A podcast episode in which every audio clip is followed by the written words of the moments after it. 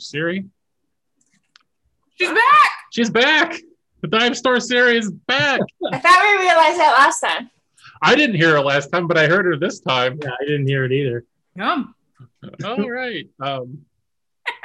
Yay. It's the new We Have Three Lights. Yay, yay, yay. Yes. All right. Well, welcome back, everybody, after a little time away. Glad to be back to the delightful world of Messene. So let's just kind of recap what happened the last couple of times. So in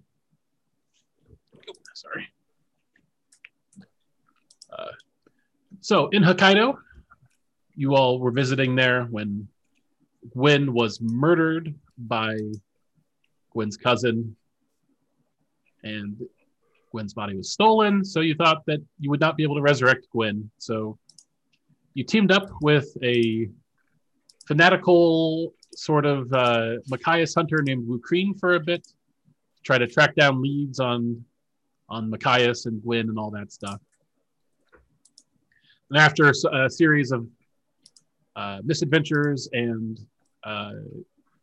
sort of investigatory leads, you all decided to go up and deliver the news to Gwen's family about Gwen's passing.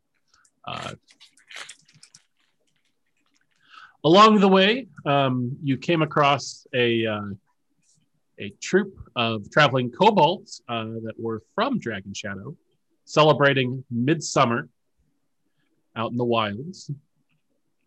Fortunately for you all, you found one of Gwen's relatives there who was able to relay the news on to Gwen's parents about Gwen's passing.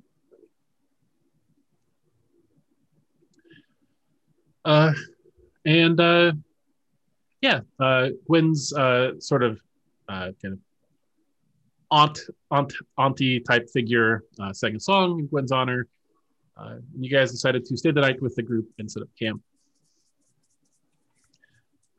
Meanwhile, at the camp, Brindley had 88 Banisher because she wanted to revisit the Winter Court and figure out what was going on there, since that's where she went when she was banished the previous time. Unfortunately for her, she didn't realize quite how the temporal mechanics worked and ended up in the Winter Court for much longer than she anticipated because of the fact that she was there on midsummer. But while there, she met the Winter Queen, who talked with her. Brindley refused to make any sort of deals or entrap herself in any sort of way, and seemed to delight in intentionally provoking and poking at the Winter Queen, who eventually Amanda. Yeah. Who eventually ran out of patience and imprisoned Brindley. Fair. Brindley escaped. Walked out into the snow back to where she thought she came into the realm, and waited, growing hungry and cold as she waited for the 40 seconds of the spell in the material plane to resolve and for her to go back. Many hours later, she returned and realized that maybe that having herself, be banished to the Winter Court on midsummer may not have been the best idea in hindsight. Meanwhile, 88, making good use of the message spell, messaged Xander, asking him for apologizing for intruding upon him, but asking him what is justice. Xander replied with the fact that he was kind of busy at the moment, but would get back to him when he could. 88 then messaged Lucia, asking what is justice. Lucia offered to have a longer discussion with him when he returns to the estate. Lastly, 88 messaged Zori, asking if they could bargain for the return of Gwen's body. Much to 88's surprise, Zori was surprisingly open to negotiation. And through a series of message spells and communications, you all made your way back to Hokkaido, and 88 was able to meet with Zori and pay the princely sum of 1,000 gold pieces for Gwen's body back. And he also getting back most of Gwen's possessions, minus his fancy sword. all anticipated a double cross, some sort of trick. But it ended up working out the way you wanted it to, in a rare win. Mm-hmm. So you took the body back to the temple of Mashiha, and were able to get Gwen's body resurrected. The priest revealing that they anticipated this previously, and that you now have a year and a day to come back and complete the task with them. Meanwhile, in the background while this has been happening, Brindley had animated Winchester, the dog, and has been helping Winchester cope with Winchester's newfound sentience. By the time you got back to Dusk Manor with a freshly resurrected Gwen, who is still feeling the effects of the resurrection sickness, Brindley realized that Winchester was loyal to her due to the effects of a spell that she had cast to awaken him and released him of that hold. Winchester went back to go provide some relief and succor to Gwen. It is evening in Dusk Manor. Oh yes, and 88 did notify Gwen's parents that Gwen is still alive, much to their delight. So it is evening in Dusk Manor. It is still the 9th of Calamity. As you all have retreated back into the warm confines of Dusk Manor, each of you to your own sort of rooms. We will start this session with 88. Right. I believe you indicated last session that you wanted to set out the table once again, this time a little bit closer on the inside of the property line, right? No, or, other way, opposite side. So the table and the two chairs both outside the property line this time. Yes. So as you go outside and set this up a little ways before midnight, at about what you'd guess to be the stroke of midnight, some mist floats in from the woods and coalesces into the familiar form of Lucia Vasmus. Good evening. Oh, hello, 88. Good evening. So happy to see you all back in one piece. Yes, it has been a trying journey. She pulls out a chair for you, and pulls out a chair for herself, and sits down and says, tell me all about it. All right. He will go into the tale of what they've been dealing with Zori, her multiple betrayals, eventually a recovery and resurrection of Gwen, and returning here. She says, this Zori sounds like quite the shitbag, to be honest. That is a good descriptor. She says, garden variety con artist, the best. She says, you know, in one of our previous conversations, she says, I made my feelings for Macarius and his followers, I think, fairly clear. That you did. She says, so this is not surprising to me that one who has adhered so closely to his beliefs would behave in such a reprehensible way.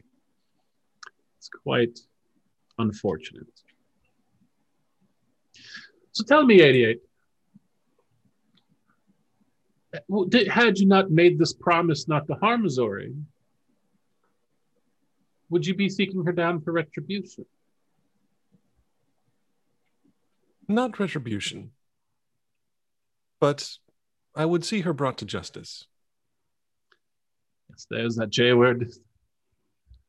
She says, the last time we talked through the messaging spell, you asked me what is justice, but I'm curious, what would justice look like to you for this Zori?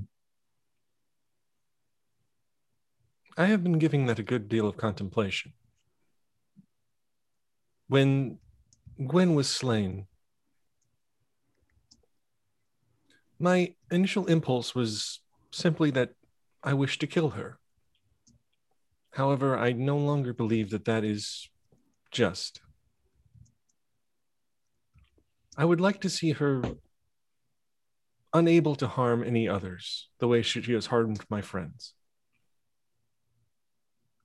I'm not sure if that is justice or simply practicality.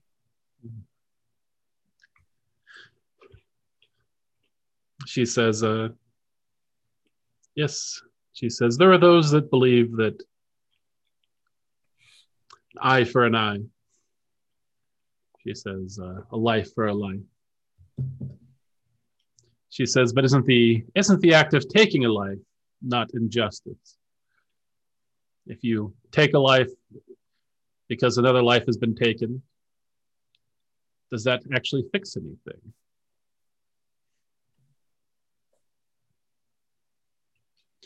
I prefer your method. Make it so she can't harm any others.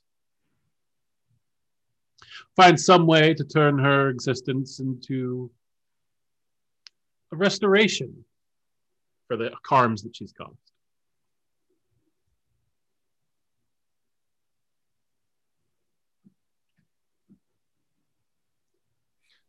I am glad that we are of a like mind on this.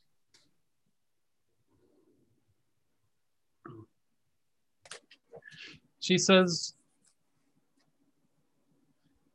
I do believe that people should have the ability to exist and thrive in relative peace. Obviously, the world is a dangerous place, but that is why people band together, is it not? Into communities. Indeed. That and the benefits of companionship. She knows. She says, you don't live as long as I have and not recognize the need for companionship. She kind of gestures towards the chair and table in front of her. She says, it drives people to do all sorts of things. I'm glad if I am able to provide you with that. She says, as I've mentioned before, she says, you and your companions are an interesting bunch and surprisingly amiable. I find myself enjoying your company. I do sincerely hope we're able to come to some sort of accord, because I would enjoy many more of these conversations going forward. As would I. She says, is the accord why you messaged me asking about justice? No. Oh, go ahead. Oh. It was more because I was having difficulty in the moment and coming to a decision. And I sought about Zori? About reaching out to Zori. And I sought the advice of those older and more experienced than myself. Flattery. She says, flattery will get you everywhere. Most people do not consider being called older flattery. Well, most people die when they get too old. A fair point. She says, I do not. Therefore, what is age but experience and wisdom? If I may ask, and I hope I am not committing a faux pas, but in my analysis of your character, it seems to me that you are someone who needs friends. She says you're not wrong. I am happy to be a friend for you if you would like.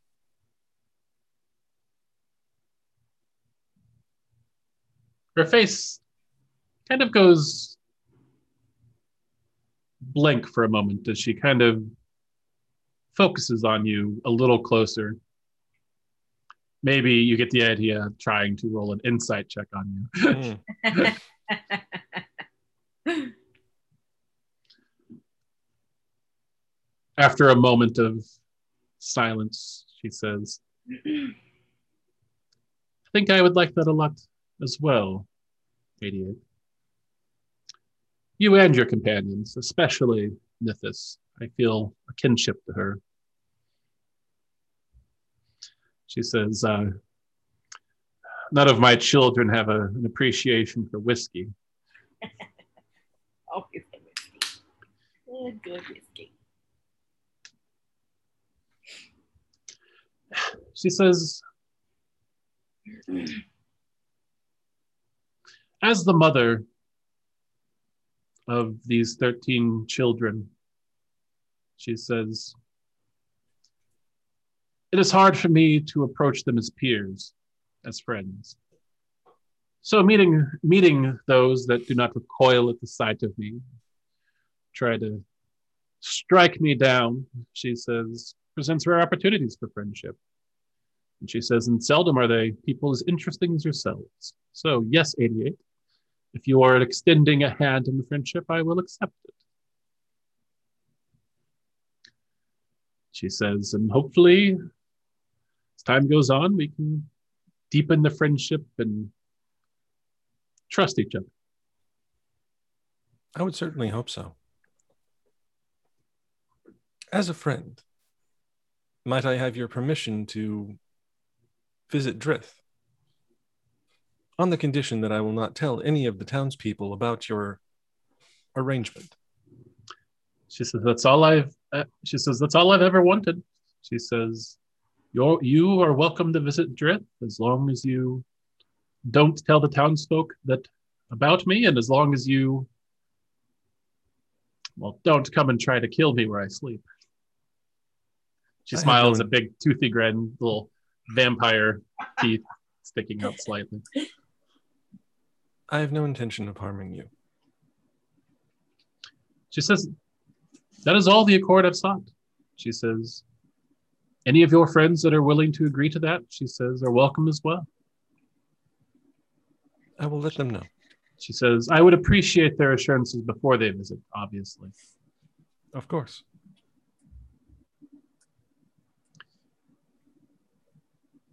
She says, so, what is Hokkaido like? I've never actually been myself. He'll start describing it. Mm-hmm. There. We will maybe come back to that. We will see.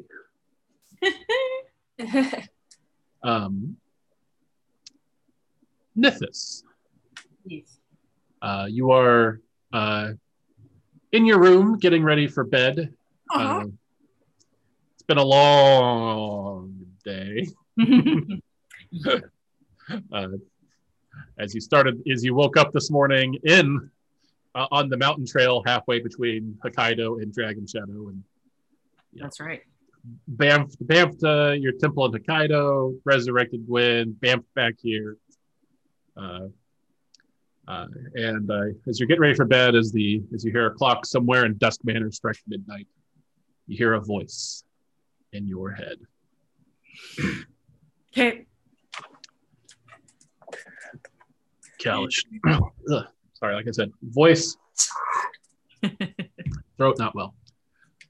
Kalishtar. Yeah.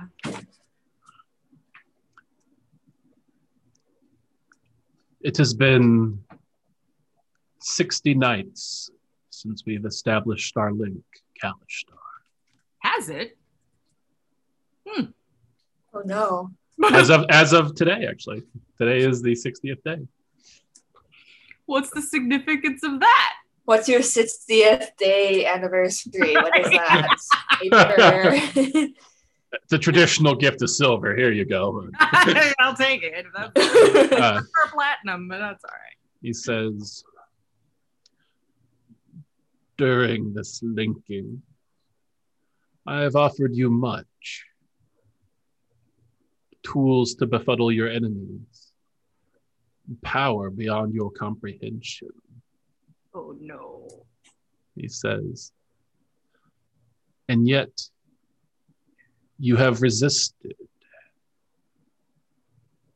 Resisted? He says,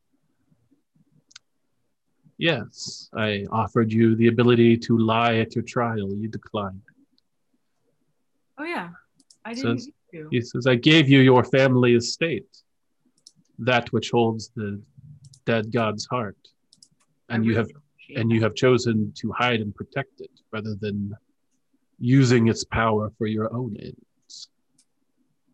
I don't know why you think I'm gonna mess with a dead god that looks like he's all full of crazy trains, sir. I am mere mortal. That's... When you have reached out to me, you have asked for nothing but information. I've shown you that I'm capable of giving you power beyond your abilities, but you've never sought it for yourself.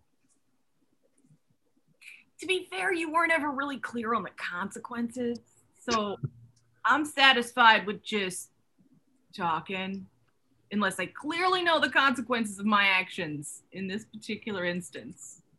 He says, so Kalishtar, on the 60th day, you have proven yourself as one of strong will and fair temperament. Yeah. I give you a choice, Kalishtar. You may sever the link between us, and you will never hear my voice again. Or you can give me a name, and we can start to work together as peers.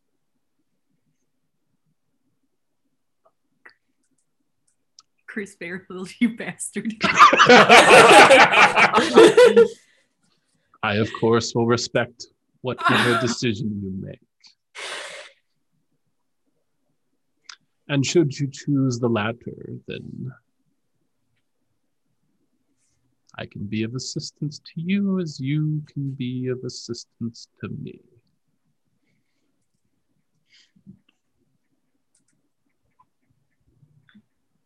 So this would be... You said a relationship between peers. Yes. I would allow you to give me a name. I would be more forthcoming with information. And I do have a lot of knowledge. Oh, that sounds so good. And what would my part of this partnership be? Nothing. He says, your will would be your own. I would not force you to do anything you find objectionable. However, he says, it is hard for me to see into this world. I am not nearly as omniscient as you might expect me to be. He says, you encountered one of my servants the first time we met. The Shadow, the cat.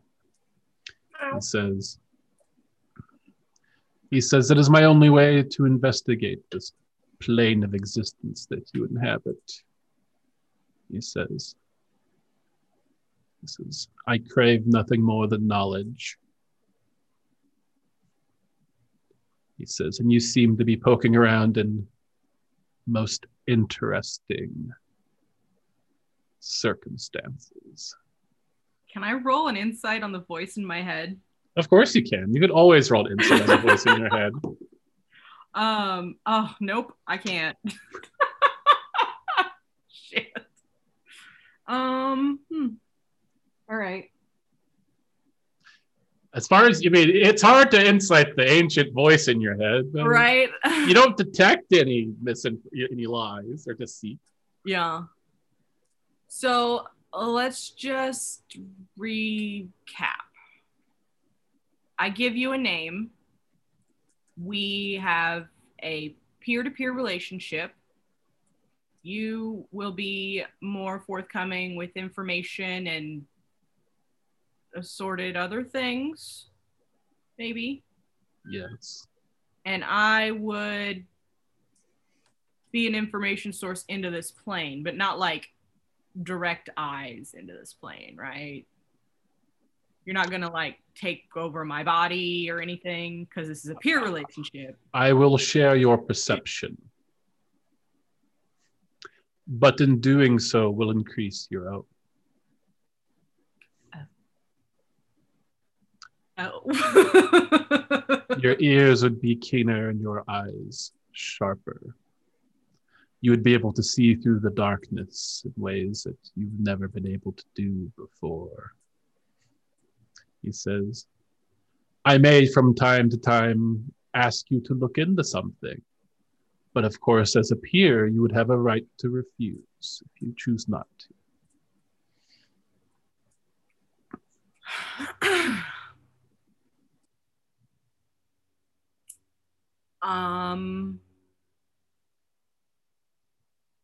Can I sleep on it? Unfortunately, you have but the remainder of the hour to make your decision. Oh, shit. This is beyond my control. It is the 60th day and the midnight hour. Okay. I know. It sounds like it's a piece of nonsense. I can give you a little time if you would like. Does that mean the DM will go to somebody else and I can quietly freak out for... Yes, okay, do that. I need to freak out. Oh my goodness. I'm just going to make some notes. Really. Breaking out the pro-con list. Let me just... Yeah, pro-con list here. Let me just... Gwen. You are asleep in your bed. You feel like garbage. Mm-hmm. Your room just as he left it. And as you are laying in bed, you hear a voice. Hello, cousin.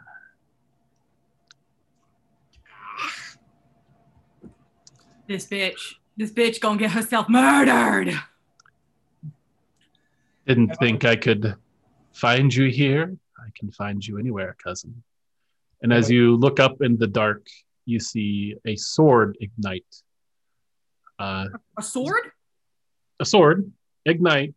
The flames flickering, and you see the on your cousin Zori standing at the foot of your bed. Roll for initiative. No! What the fuck? This bitch!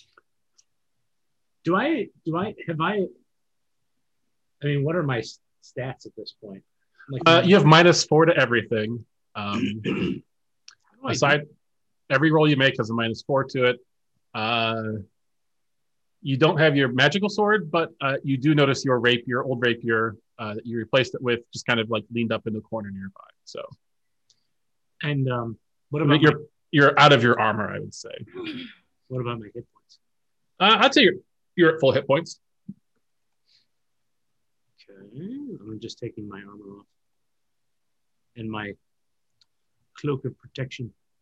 Oh, I archived this page. Just one second. I was like, I know I have a map of this floor. Restore it. I'm sorry. Did you say I'm back at full? Yeah, you're back at full hit points. Mm-hmm. All right. Let me just.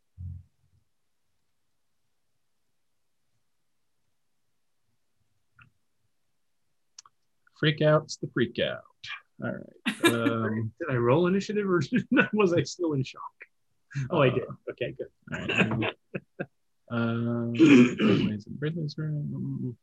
Idiot's not here. Gwen. This room. And.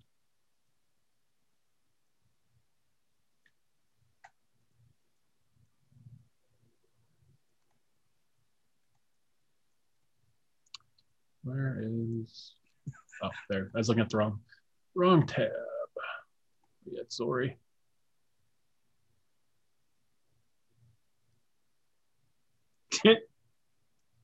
Is there really a sharp cat in the library? Always. All right. There it is. It's our library cat. All right. What'd you get on your initiative roll? I don't know, 24. Did you -4 from that? No, 20. All right.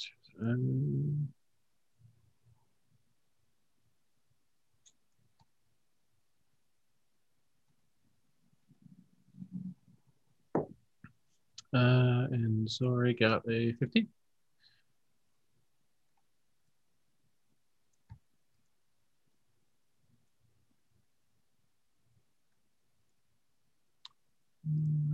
All right. No, nothing. All right. Okay, you're up first. Is Winchester in the room with me? He's not.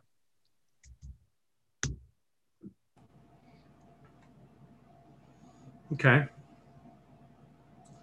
Well, I will. At least you don't see him if he is. Yeah. Do I know anything about... I don't remember if we told me anything about the deal that 88 made. You have not been told about it, no. No. Okay, it's not going to impact my immediate action, but... Okay. So I will start screaming bloody murder.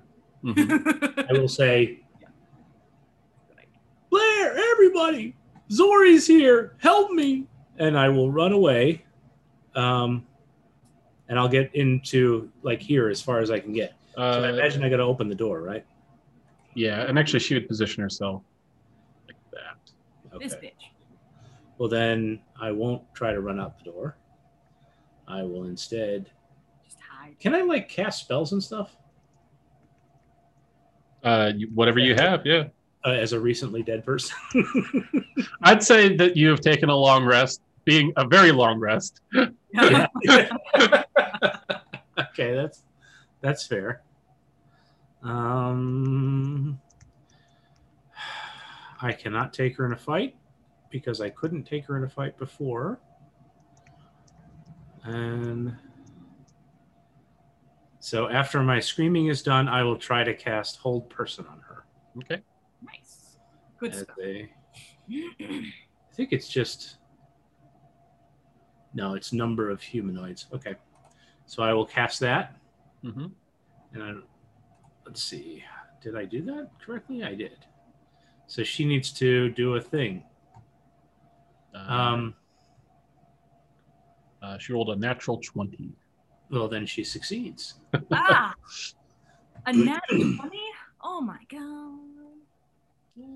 So I will ready myself. Do you grab the rapier? Yeah. Okay. Yeah. I mean, I figured I'd have my stuff. But yeah, I don't think I can do anything else. All right. It's her turn.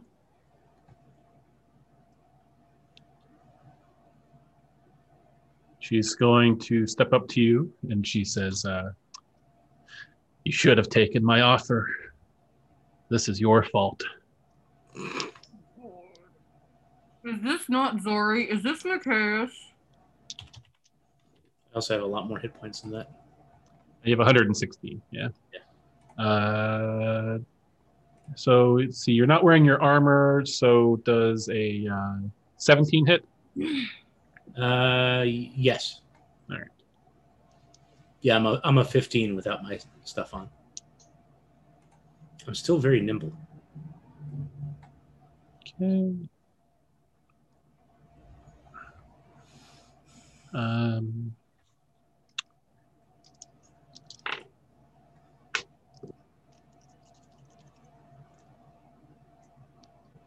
The sword explodes with flame as she imbues it with divine energy, and she slashes at you, dealing 115 points of damage. Jesus. What? And as she talks, her voice turns from her normal kind of shrill kobold voice to a familiar voice that you can no longer consciously recollect. Should have taken my offer. I'm real mad Macarius is in my house. I'm real mad. I gave you every chance to better your life. And now this is what happens. And as he plunges the sword into your heart, you wake up screaming. Oh, Jesus fucking Christ. Chris Fairfield! As you feel a warm and wet tongue lick your face. And then it stops and it says, actually, I don't know how I feel about that anymore.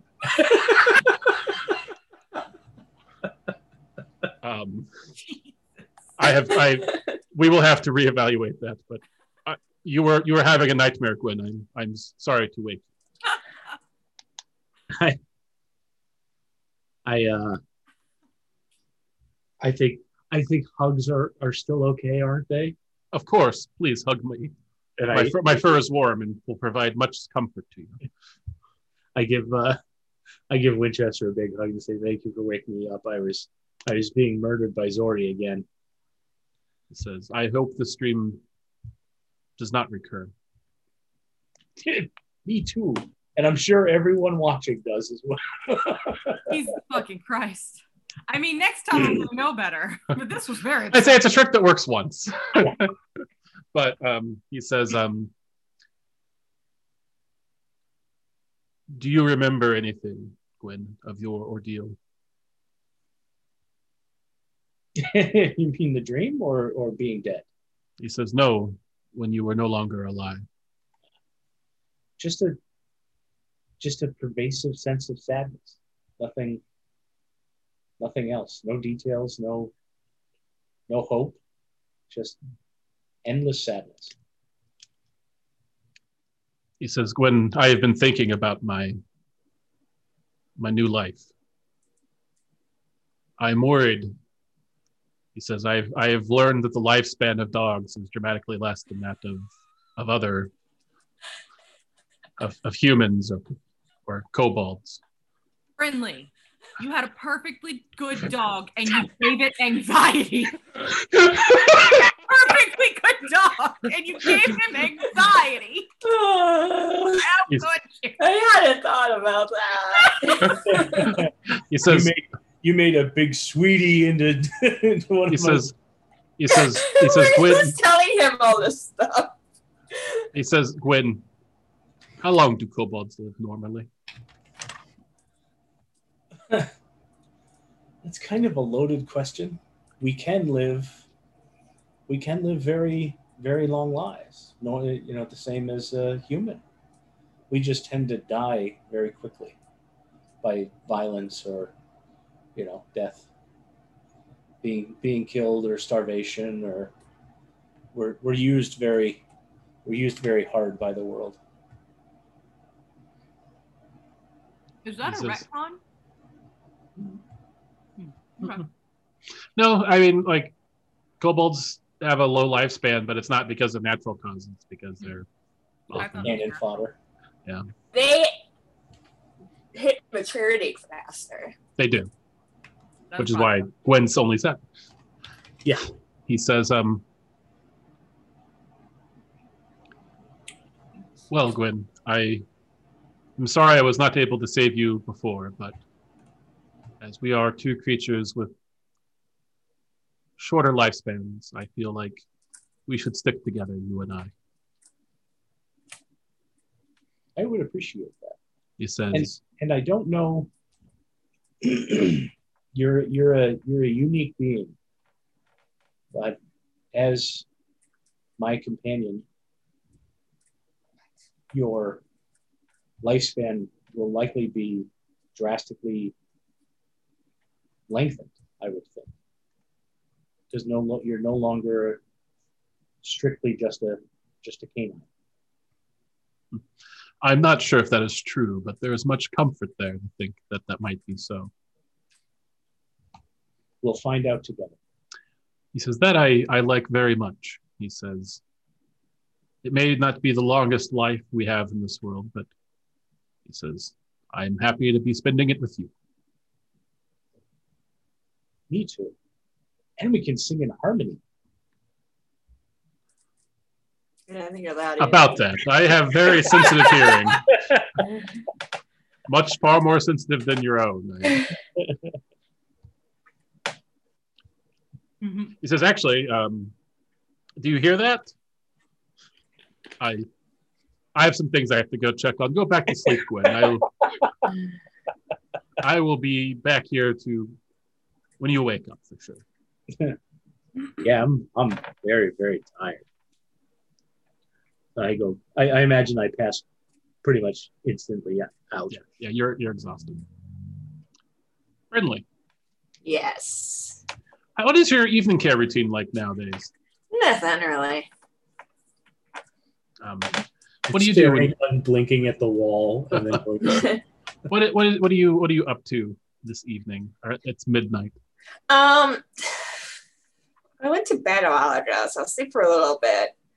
I actually had no plans to do anything tonight. Mm-hmm. As you are laying in bed, kind of half awake and out of sleep, late in the midnight hour, you hear a scratching at your door. I will get up and open the door. Winchester's there. Hey, Winchester. He says, "May I come in?" Sure. I go back, crawl into bed, and leave the door open. So you can come he walks in and hops up on the bed and kind of sits at the foot of it looking at you. He says, "I have a few questions for you, Brindley." Interesting. He says, "The first one." Yes. Gwyn is experiencing terrible nightmares about his ordeal with death. Mm. Is there anything you can do to fix that?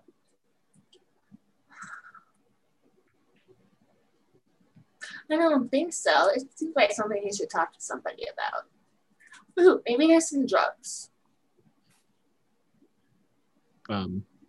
Drugs. He says, if you can think of anything, or perhaps with your opposable thumbs, you could find something in the library. He says that would help Gwen. Yeah, I can do some research. He says, I would be very appreciative of that.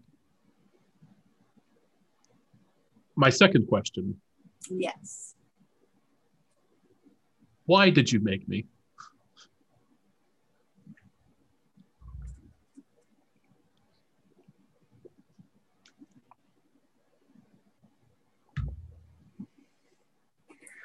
Mostly because I wanted to.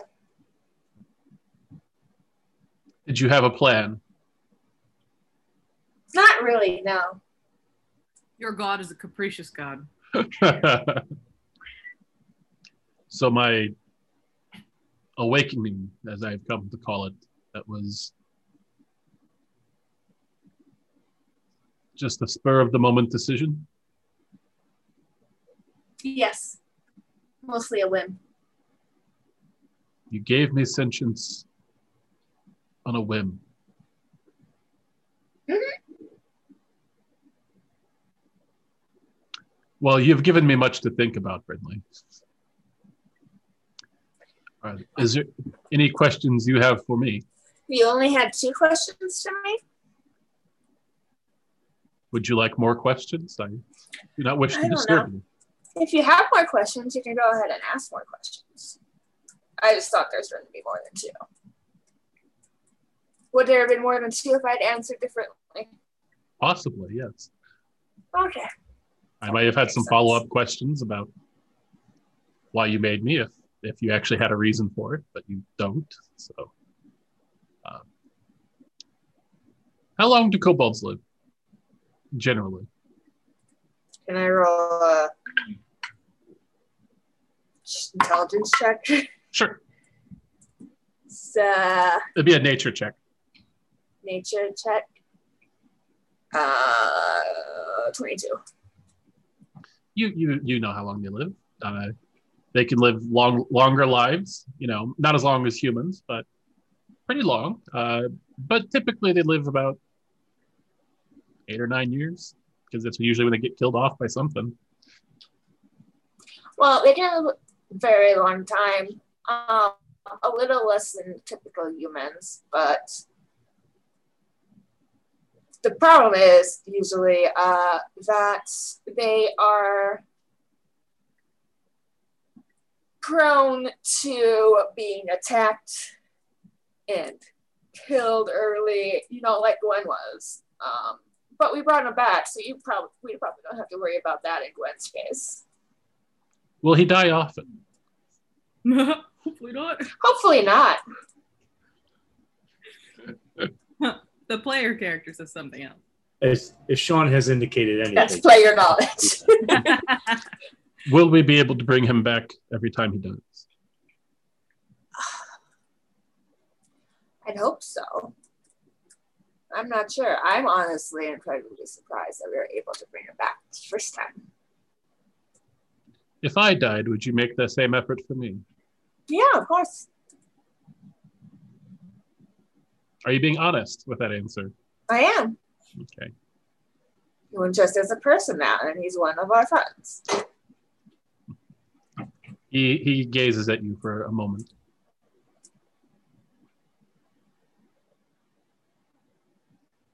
What type of dog is Winchester again? He's a sheepdog. Big, fluffy sheepdog. Like white and gray. Oh, little sheepdog, yeah.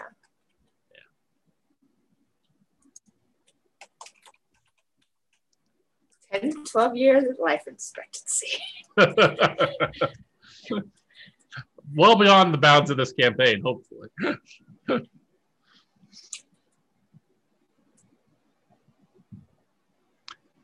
Winchester? Yes. Maybe it wasn't entirely a whim. Oh? I've been thinking just for the last few minutes. I think I was hoping for some sort of companionship and understanding that I was not receiving from my other friends. They seem to like you enough. Yes, they do. They're very good people.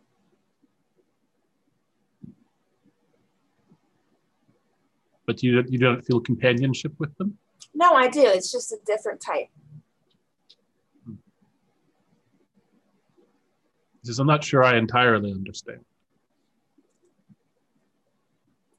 I feel as though you, having been awakened in this way, has a better understanding. And I have a better understanding of what you've been through, and you have a better understanding of what I've been through. You know, he says, even though it's my job now to look out for Gwen and make sure he doesn't die again. Mm-hmm. Yes, very important job. He says, I hope that we can still remain companions. Of course. He says, could you teach me how to read? I think so, yes. He says, I might need help getting books down. But I think I might be able to turn the pages with my paws. 88 might be able to help us forge some type of tools that you can use. I will consider this. Well, I should probably get back to Gwyn and make sure he doesn't have any more nightmares. Yes. But we'll see you tomorrow. If he does, don't forget that you can call Blair for anything.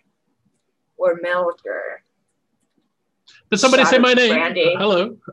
Yes, hi Blair. Yes, hello. Gwen is having nightmares. Oh, I'll fix him some warm milk with a little bit of mother poppy powder in it. Okay, that sounds good. That should help him sleep peacefully. Excellent. Thank you. See, Blair figured it out. First question, like, I mean. Winchester's like, wow, we didn't even need to open a book or anything. He's quite a handy resource.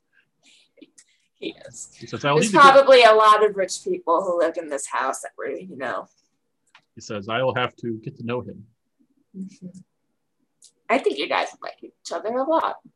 Mm-hmm. He says, well, good night, Grim. Good night, Winchester. He heads off to bed. So my dog, with the help of the phantom servant of the house, is going to help me with my PTSD by getting me high on... By drugging you, yes. Yeah. All right. I mean, I was thinking, as player character, I was like, maybe a lot enough. I don't know. What an elaborate fantasy world we have weaved together. Yeah.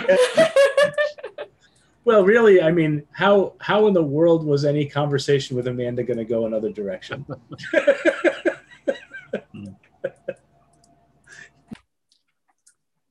At least you know what's in there this time. You good over there, Caitlin? You're muted.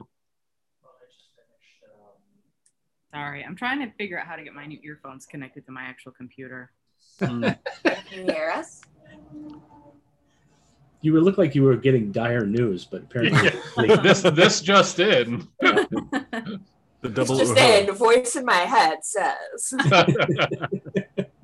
I got Samsung earphones, so they don't want to connect. Oh, you have to put them in pairing mode and then go to the Bluetooth and find it there in the Bluetooth preferences. I guess I just don't know how to put them into Bluetooth mode then, or pairing mode. Should be in the instructions. Yeah, there should be like a button you press or something. Or it might be with the case. With my AirPods, I have to pair the case manually with things. All right, 88. Hi. You are still conversing with Lucia. Mm-hmm. You've been chatting about this or that, and she's been drinking the occasional sip from a flask that she pulls out that smells strongly of whiskey. Oh. Okay. She looks at you and says, so what do you think about all this Windhaven war? It is troubling. She says, I came here to escape the Empire, but I'm worried that the Empire is going to catch up to me. There are lands further to the east. She says, yes, but when do they stop?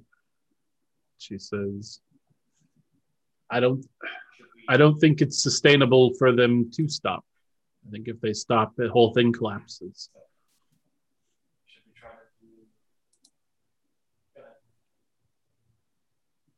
Do you have any idea of how they might be stopped?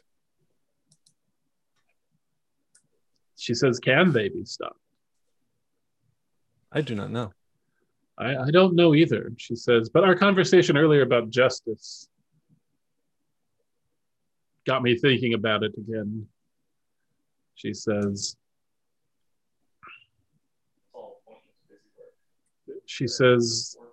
it's the Empress. She says, I think you'd have to find a way to stop the Empress. But obviously you don't want to kill her, for the reasons we discussed previously, and because then there'd just be another. Yes. I think the only way to do it would be to convince her to change her mind, but you'd have to get close enough to do that. And even then, I don't think her people would let her.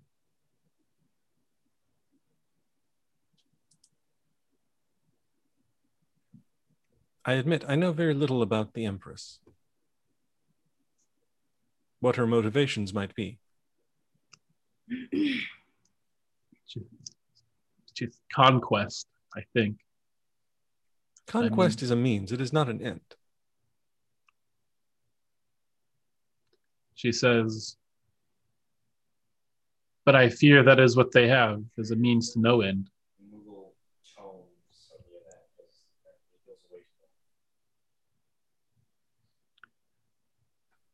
She says, and what happens when they head back to your native Altaria? They will be in for quite a fight. Yes, but if they're able to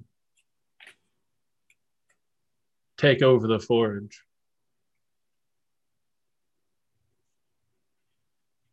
She says, would there be anything on the planet that could stop them? I am not one to forsake hope.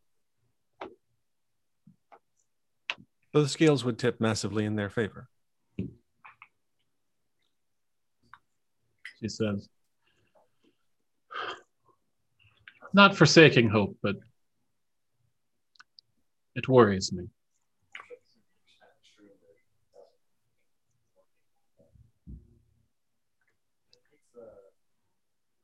She says, She starts talking more about some of the things she said in Windhaven, but it's hard to hear her because a voice in your head says, "Hello, 88. This is Xander.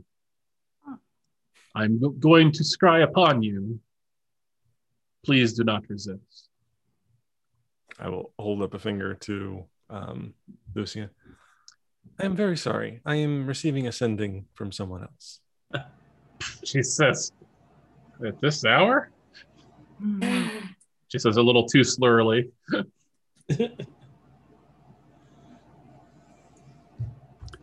Do you choose to fail your wisdom save? On I do. Okay. She says, oh. And she immediately turns invisible. You just hear a voice say, there's a scrying sensor here. She says, it was good talking to you. We will speak again. Have a good night. And in front of you, you see a pair of feet appear, and then some legs, and then a torso and arms and a head. And standing in front of you, you see Xander. That you can kind of see through him a little bit. There's clearly some sort of illusion. Good evening. He looks around. He says, where are you at currently? This is Dusk Manor in Pericles.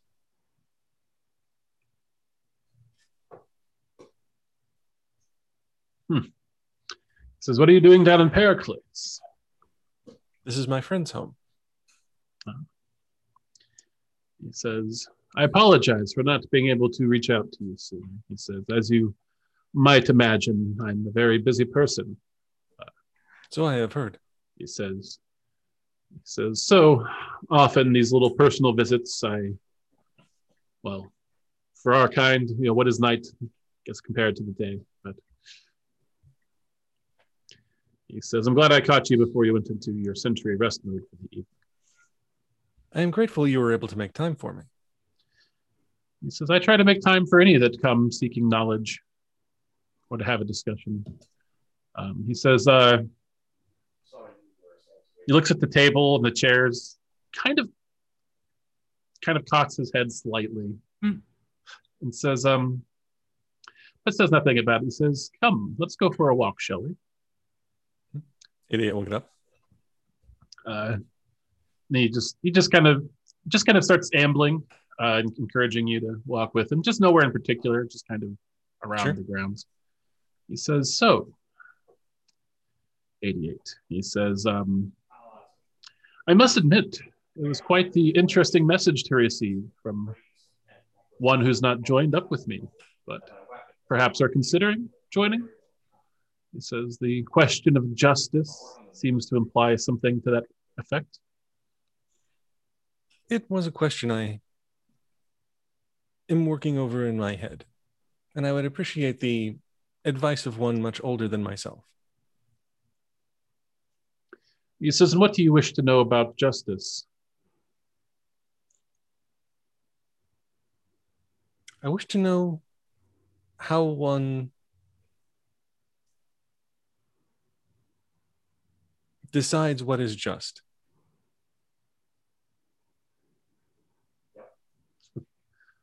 He says, a heavy question. He says, what I'm happy to discuss with you. He says, in my opinion, justice is freedom. He says, you need to be free to make your own choices. You need to be free to live your life, but not at the whims of others. He says, it is doubly true for us Warforged. He says, we need freedom from those who would use us as equipment. He says, there is no justice there. And if someone wrongs you, how does justice enter into that?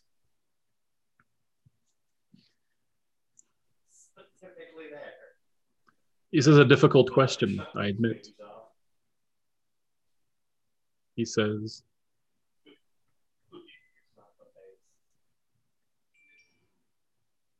He stands there and kind of pauses his little amble and thinks about it for a moment.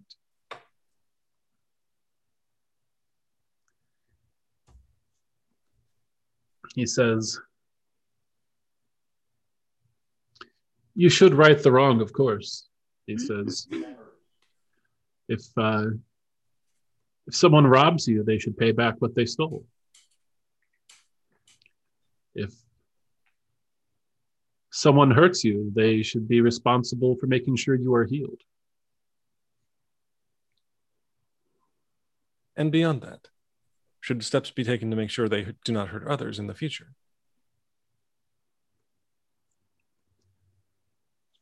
He says, of course. He says, we only gain our strength from solidarity. He says, those that are refusing to help each other out, he says, should be shunned from the community.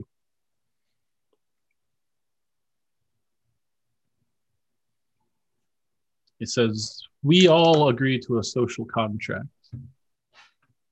And those that break it repeatedly have no place in society.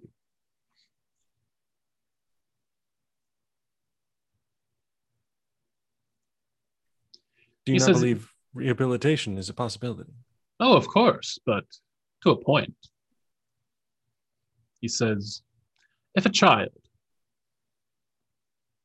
touches a hot stove without being warned that the stove is hot, it's not the child's fault. Should the child, having touched the stove and finding it to be hot, takes another child and places their hand upon the stove, then that is intentional.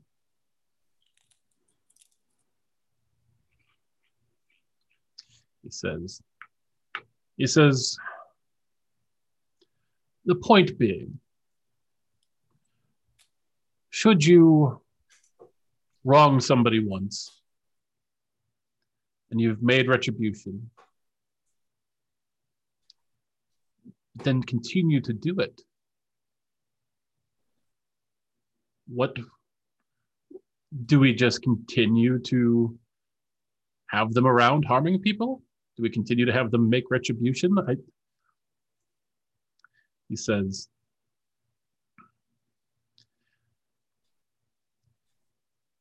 it is not sustainable. So you believe one deserves only a finite number of chances to mend their ways?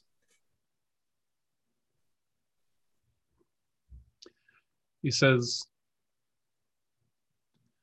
concise way of phrasing it, but I've lived long enough, 88, to see that when a person truly reveals themselves to you,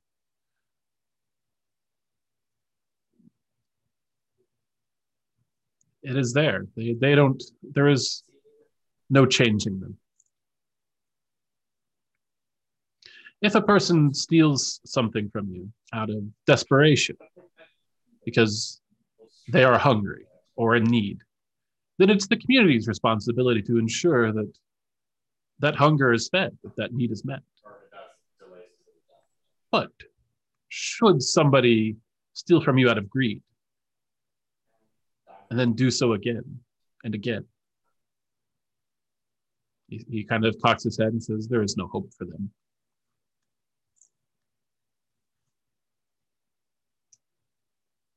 I can therefore take it that this new war-forged nation you mean to found will not be based on capitalism. He says, there is no justice with that, no. He says, elevating currency above people, he says, is a sickness. I'm assuming the thumbs down was to the idea of elevating currency above people, not the idea that it's a sickness.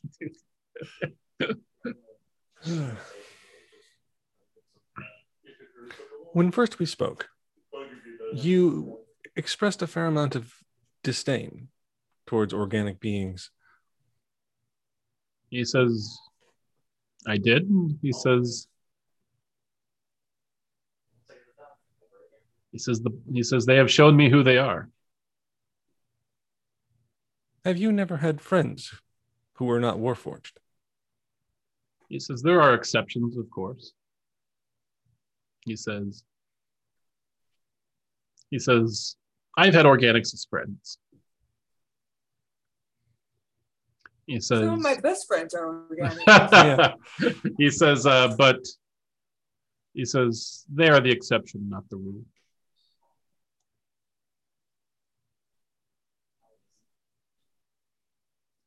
He says, I do not wish to prevent warforged from befriending organics, but I do wish there to be a place where they can go where they don't have to worry about it if they choose not to.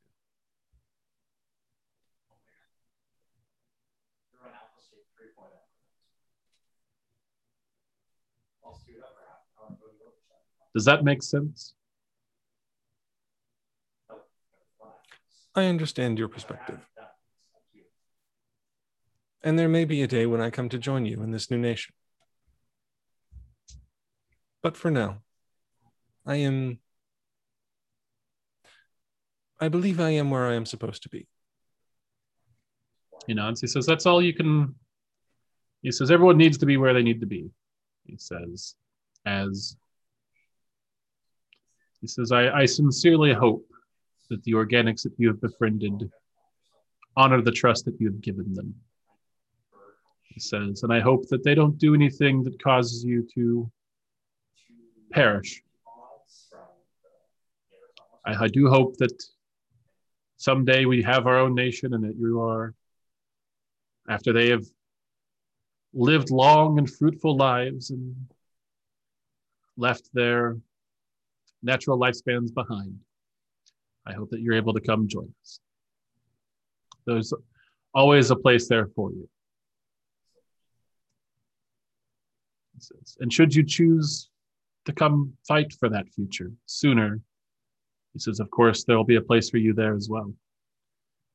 He places an illusory hand on your shoulder. It's strange because you don't feel any sort of sensory input from it. But he says, you seem to have a good heart, 88. You seem to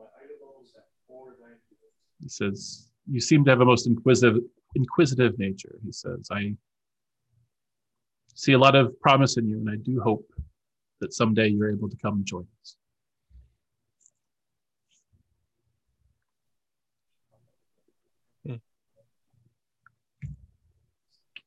Well, there seems to be plenty of time. He says it's our biggest gift. If I may ask one more thing. He says, of course. Do you have concerns for the oncoming of the Windhavian army into these lands? He says, I'd be a fool not to. He says, for even if we are able to carve out our own lands, he says, free from Carthalia, free from Altaria, he says, the Windhavians would not think twice about calling it their own. Is this perhaps not then a poor time to plan a revolution?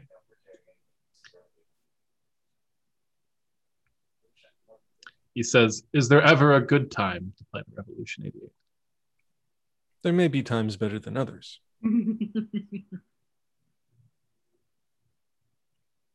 He kind of looks around. You get the idea, just kind of see if anybody else is nearby. He says, or perhaps the chaos that is coming is the exact time to plan a revolution. Perhaps with the Carthalian armies so focused westward, he says, we will have our opportunity. Or you may only divide their attention and hasten their fall. He says, if they choose to pursue a front that means them no harm, he says, that is their, on them, not us. And of course, we will make that very clear to them.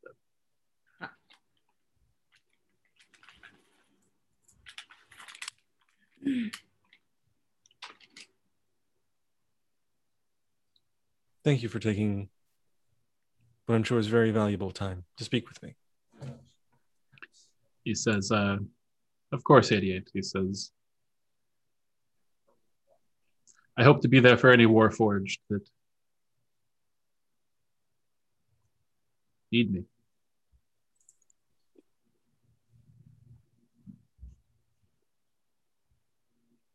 Says, be well. And you. And with that, he just fades from existence. Okay, we'll go back, get the table and chairs, bring them back in. Mm-hmm. As you're bringing them back in, Blair comes flying out and says, oh, sir, please let me. That's my job. I am happy for you to help, but I will not insist on you doing this by yourself. He says, I can live with that. He says, let me get the chairs. He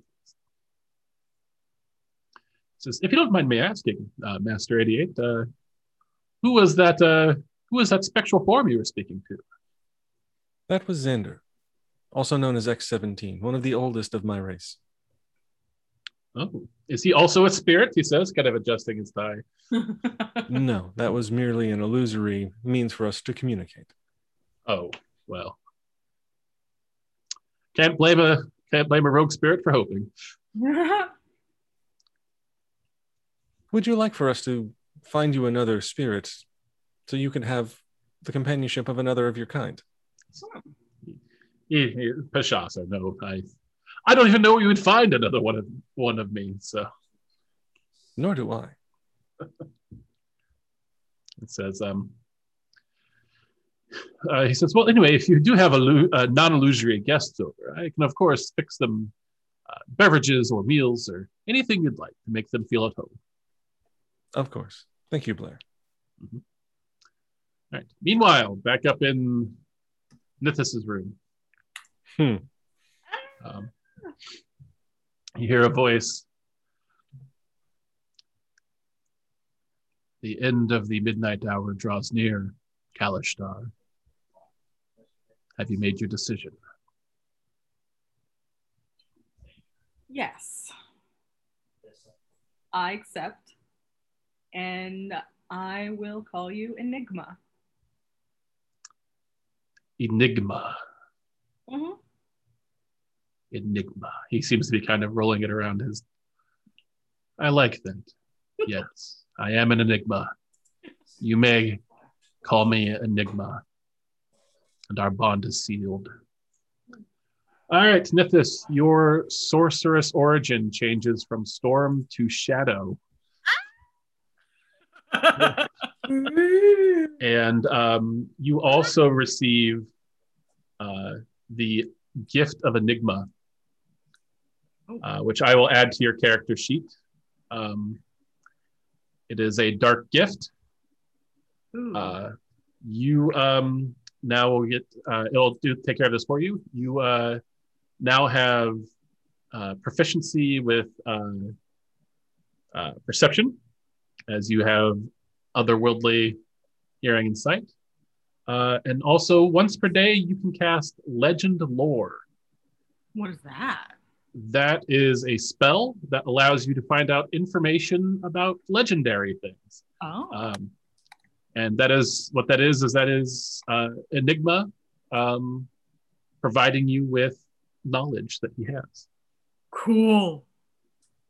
And well, very well done picking a spectacularly super villainy name. I know. I did go to an evil name generator, and I was like, yes, he's not evil, but he's not great also. Yeah. There's a lot of gray involved here, and I think Enigma wraps that up neatly. Absolutely.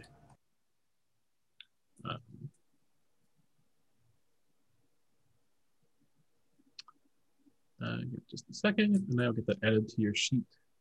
It's actually such a good name that I completely forgot what I was looking up.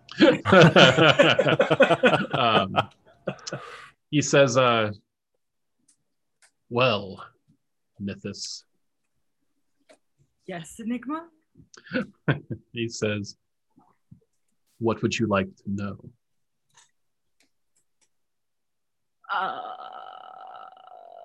Shit. I wasn't prepared for this question. I'm sorry.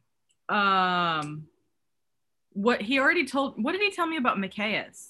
Anything? Yes, he told you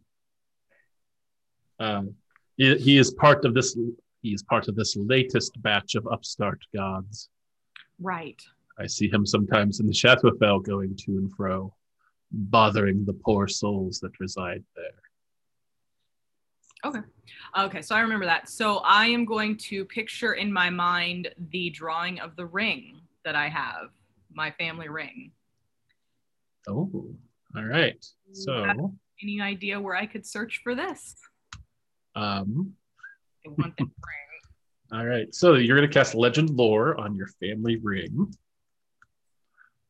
So when you cast Legend Lore, you do not actually have to roll anything.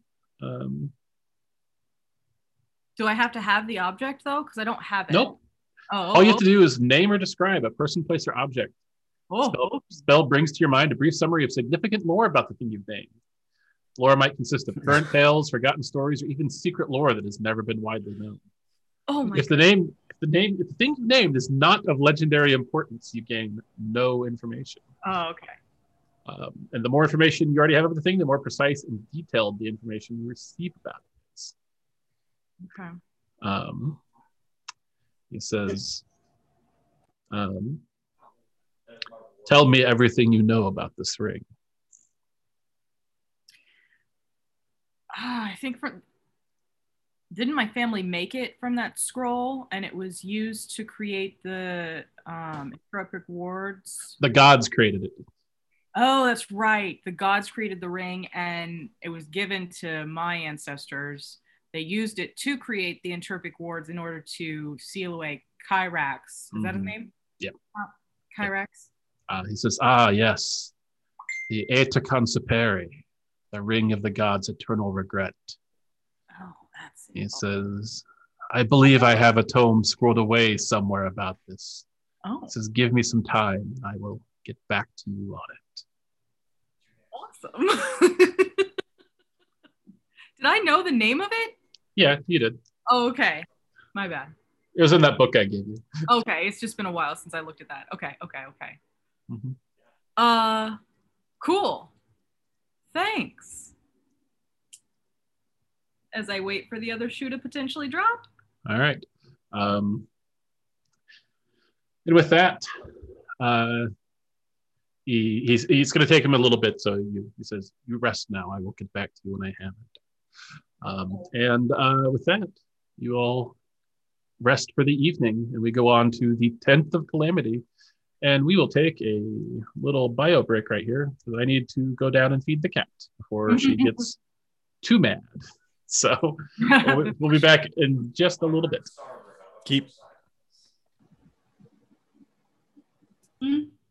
All right, we're back. I forgot to mention at the start of the episode that last time you all leveled up. What did you all take? I think it's 8th level in Paladin. Nice. Or not Paladin, Cleric. What character am I playing? 8th level in Cleric. See, that's why I get confused. And what about Gwen? Another level of Paladin? Did you get anything interesting at that 11th level? Or? I don't think so. I think I got a couple more spells. Let me actually look up the builder. Improved divine smite. So you are, whenever you hit a creature with a melee weapon, they take an extra D8 radiant damage. That's cool. Very good. What about you, Amanda? Anything? Just more spells? Yeah, just more spells. Oh, 11th level. That means you get 6th level spells, right? Yes, I got 6th level spells. Both you ended this. Okay. Yeah. Some sort of, I'm sure, all sorts of player fuckery going to be coming my way soon. Yep. Oh, hey. 6th level spell, what? All right. Well, there's also, Amanda, if you didn't look deeply, there's some new test play stuff out. Ooh, I did not look deeply. Yeah, so I don't know what you'll see on your list, but I found another psychic spell that's noise. Noise. All right. So it's the 10th of Calamity. It's Queen's Day. As the sun comes up and you all wake up in your beds, for those of you that sleep in bed, or in the sitting room, for those of you that hang out in the sitting room at night. Blair has made a large breakfast, though more reasonable than it had been in the past. So nothing goes to waste, but there is a variety of options and some bland stuff to bring. Excellent. I eats. Has Blair been introduced to New Winchester? They actually, they're talking this morning as Blair is making breakfast. And Blair can turn pages for him. Winchester needs to learn how to read first. So. Well, yeah.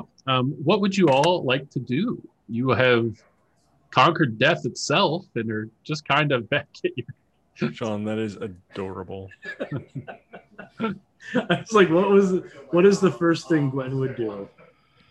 Gwen would take a bath. All right. So Gwen, that's right. Gwen, you've rested 8 hours, so that's you're down to -3, but you will probably need the rest for another 24 hours if you want to start. Yeah. I figured I'd mostly be just relaxing and, mm-hmm. and resting and right, trying not to throw up. I imagine, I don't know why. Nausea seems like a good symptom of being most for the rest of you, if you're just hanging out close to home, I'll remind you of the projects that you've left. Yes. You've got a smithy, which is you're about halfway done fixing up. You've got the stables, which you're about 10% done. And you've got the carriage house, you've not yet started on.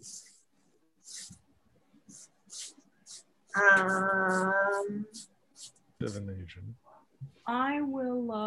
fabricate. That's the one. I'll start working on the carriage house. Okay. What about... Go ahead. Idiot's going to continue fixing up the smithy. Okay.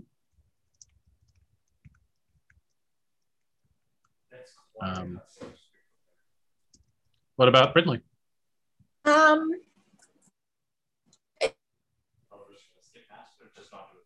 Unless somebody asks me for assistance, I'm actually going to wander and start using Druidcraft to build sort of a treehouse /watch platform on one of the big trees. Nice. So watch platform. I would say that would probably take 4 units of work. So. Okay.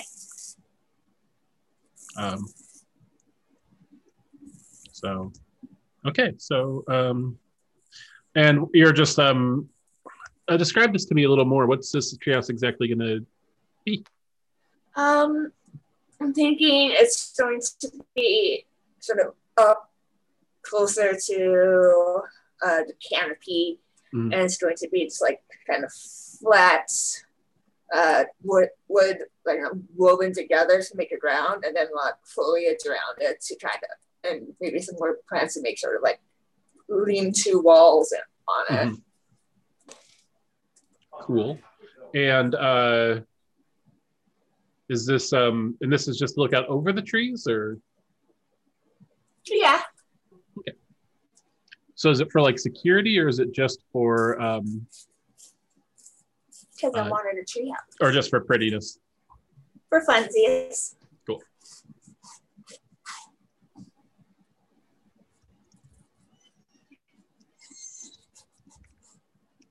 All right. I have a feeling Gwen would have napped. Taken a bath, napped, heard there was activity going outside, and gone down to eat something, and then with an eye towards going to help, and then ate eggs and fell asleep. So it's no, not happening, and goes back to bed. Yeah, so you all, Brindley, you come back in from a hard day's work. You got the platform done today. You come in and just see Gwen sleep in a chair by the fireplace in the sitting room. Winchester curled up on the floor near him.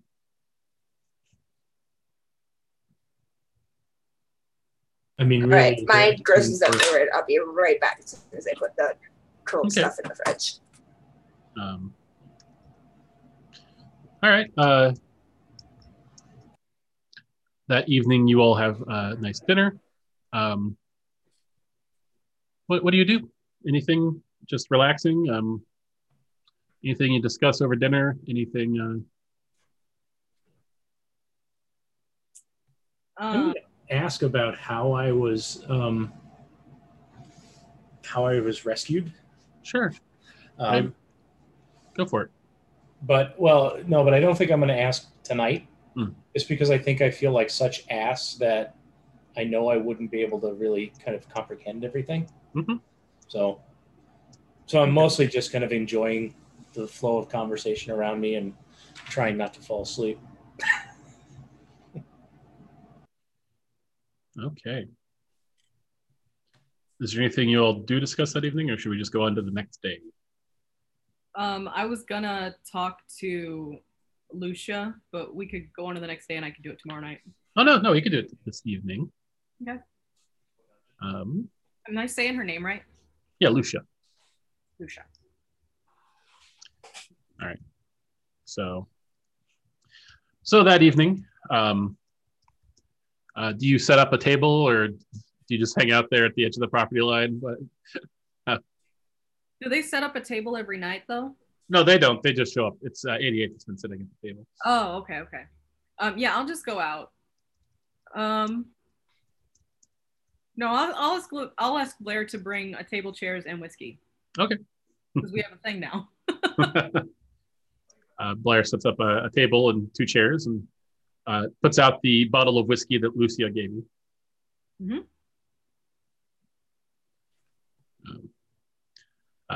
Wood, I'm assuming, is dead asleep. Ridley is probably out doing anything. 88, do you go out there as well, or? Not unless Nithis invites him. Otherwise, he'll be reading his Intro to Artificing book. Nice. All right, so the chairs, the whiskey. Right about midnight, you see a flock of bats fly out of the forest and form into the form of Lucia. And she cocks an eyebrow as she sees you. Oh, hello. She says, whiskey. Ah, yes. You do know the way to a woman's heart. Mind if I have a seat? Of course. Please do. She sits down and pours a glass for each of you. She looks at the bottle and says, yes, fine vintage. Mm-hmm. I got it because she gave me this bottle of whiskey, right? It's waiting for you when you get back. Yeah. I got it from someone I hope to call a friend. Oh. So has 88 told you his decision then? Do what? 88 and I spoke last evening. And he has agreed that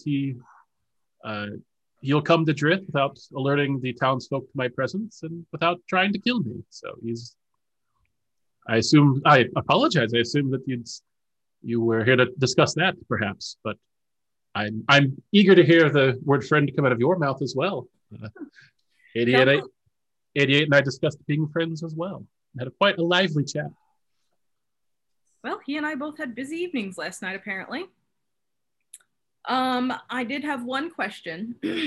Of course. And I've come to the decision that it's the only question that concerns me. Where did I get this whiskey? Yes, I can tell you. She winks and says, no, but seriously, what's your question? What are you going to do if someone wants to leave Drith? She says the same thing I do every time somebody leaves Drith. Wish them well on their way. They're not hostages. There's a difference. So that young girl who came in with the blacksmith? Mm-hmm. Wainwright. The Wainwright's daughter. She could leave.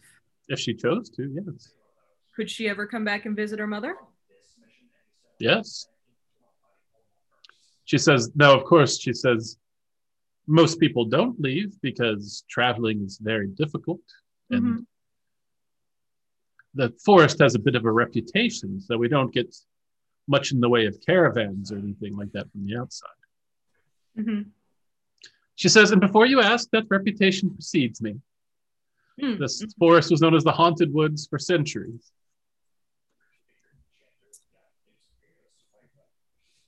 Hmm. Okay. Well, if that is in fact the case, then I can promise not to tell them that you are herding them like cattle. Still a rough pill to swallow. Or try to kill you outright. Or in any way. I'm not going to go about it subtly either. She says, I'm very pleased to hear this. She says, and if you're, of course, welcome in Drith anytime.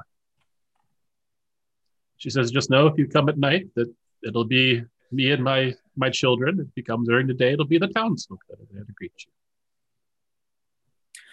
you. So this won't have any impact on the future, but what happens if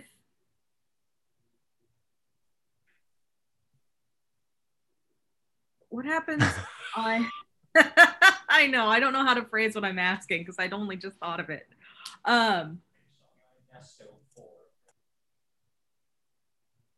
What would you think of the prospect of Drith growing in size and becoming a city instead of a town? She said, she says, Drith used to be larger. She says, it's only dwindled in the last, 1,000 plus years. But I mean, I would welcome more people. She says, she says, to give it to you from the most pragmatic point of view, please don't let this reflect too poorly on me, but I mean, if the more people there are, the less frequently I have to go to each person to feed every night. It would only be beneficial for them. And not for us. Okay. Well, it's a thought I have because this is clearly my ancestral home. I won't be leaving it. And I would like to see... She says, it's good to see life here again, she says, as opposed to the shadowy stasis that was here for so long beforehand. Mm-hmm. And I would like to trend back into what it used to be. Who knows how long that would actually take. Oh, the Marquis has returned. Let's not go too far yet.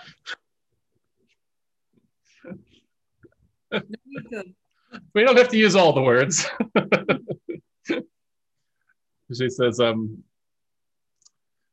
She says, I think it will do good to have some life returned to this estate. And perhaps one day the road can be rebuilt from here to town. Okay. She says, this all sounds good to me. She extends a hand. I'll shake her hand. She says, well, I've made 2 friends this week. It has been quite the eventful week. Yeah. She says, I would, of course, if your friends also agree to this accord, she says, I would prefer that they tell me themselves before they come to Drith, mm-hmm. just to avoid any misunderstandings, of course. Mm-hmm. Sounds good. She says, so what did you think of the whiskey? It's delicious. Very nice. As much as I love a drink, it'll have to remain special occasion because it is very nice. Quite one of a kind as well, she says. Hey, it's not something you could buy and it's therefore priceless. Mm. All the more reason to make sure it's always enjoyed. Wonderful. Well, she says, friend, what would you like to talk about? We've got a little time before I must return.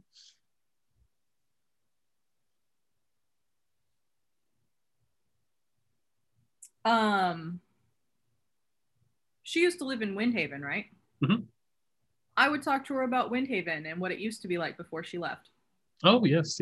She says, Windhaven, she says, it was quite a nice city for a long time. She says, it's a shame what's become of it, she says. I lived actually on Manor Hill for some time, which, you know, is the very ritzy nobility section of town. And she continues to talk about, she continues to chew your ear off about Windhaven stories and this, that, and the other. So.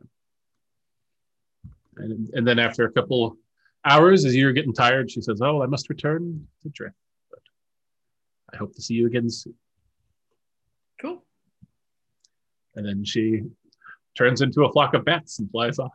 I thought it was just dust. She has multiple things she turns into. She can turn into mist, she can turn into a flock of bats, and other things that you might not yet know. Cool. Whatever it is, it's dramatic.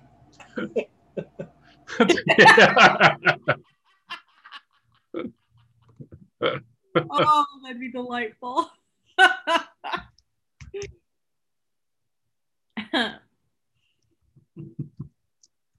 All right. It is now the 11th of Calamity. I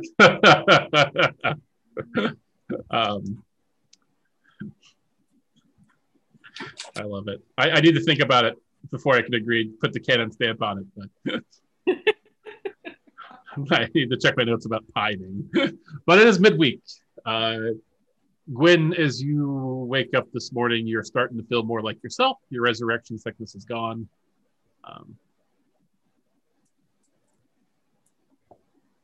Gone, or just you've rested essentially for 4 consecutive 8-hour periods. So, cool.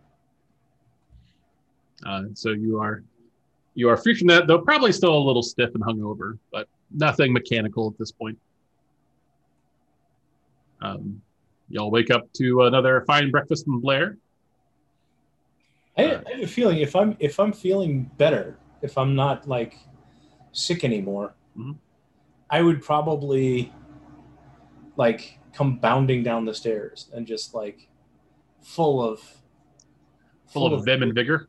Yeah, just enthusiasm about everything. Everybody's sitting there, guys, I'm alive.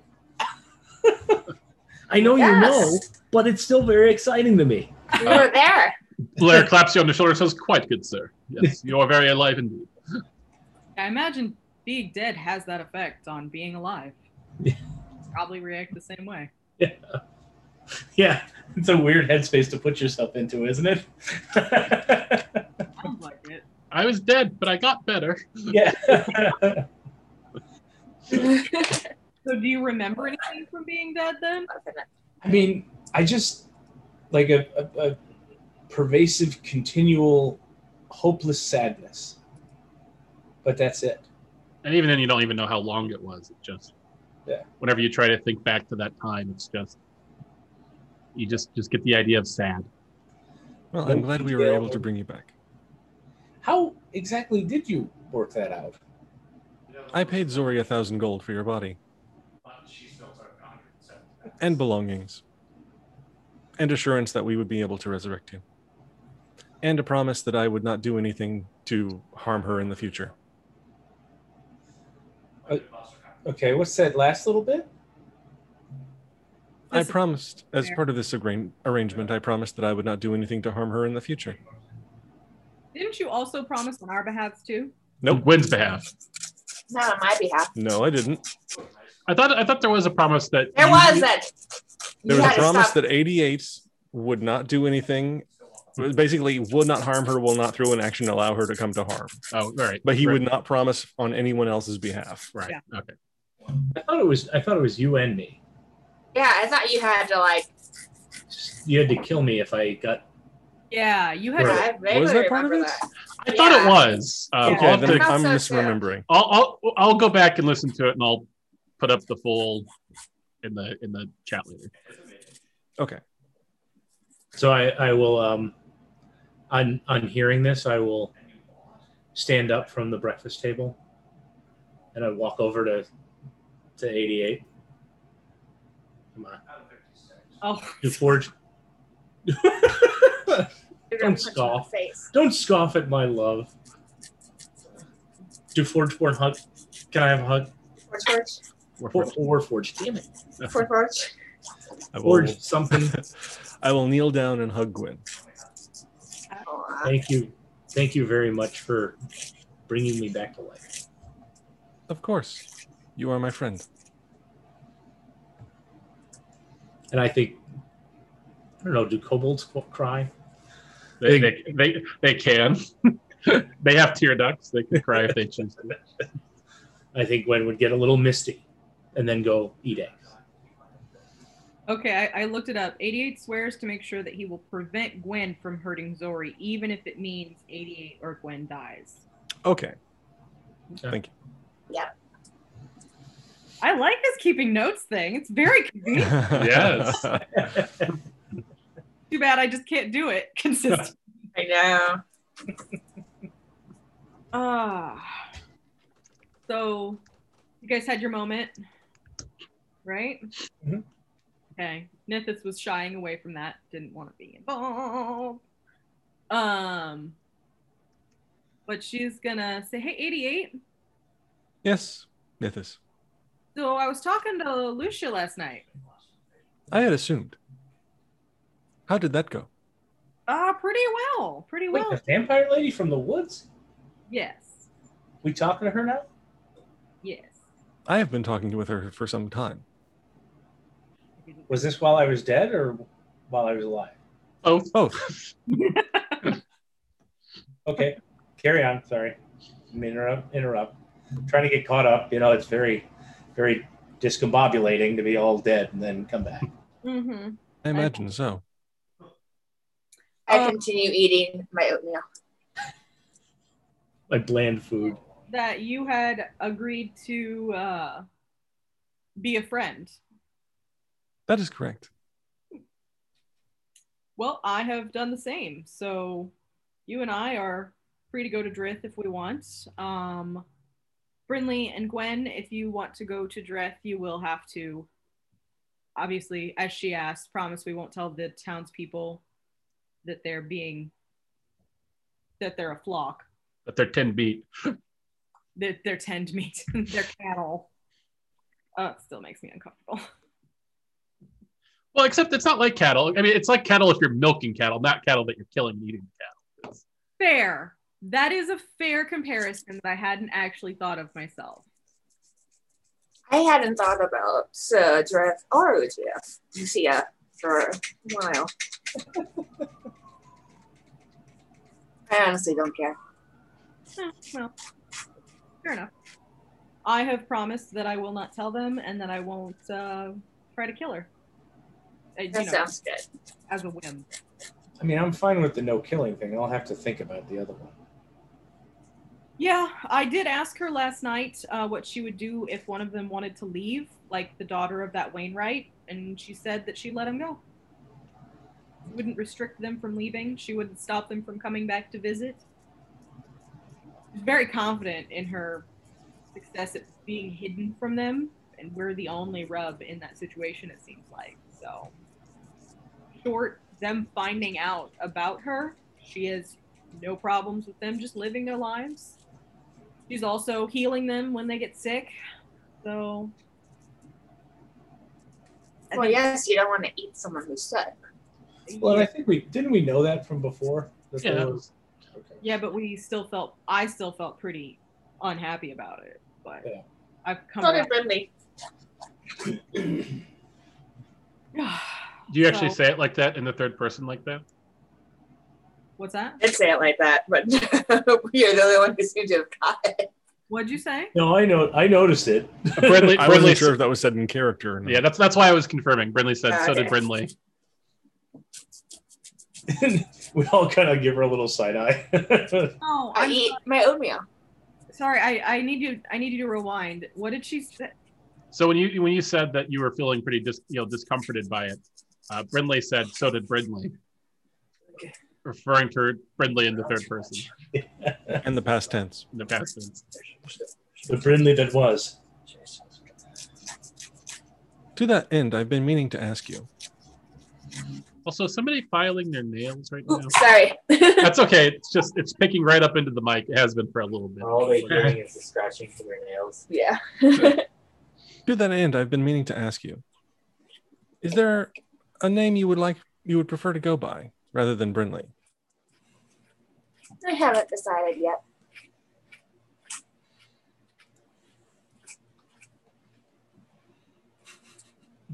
They offered me another name, but I don't know how I feel about that. Who offered you another name? Nobody. Did I just mishear that? I thought you said they. No, you didn't. You heard it right. Okay. That was a shock question. That wasn't a good question.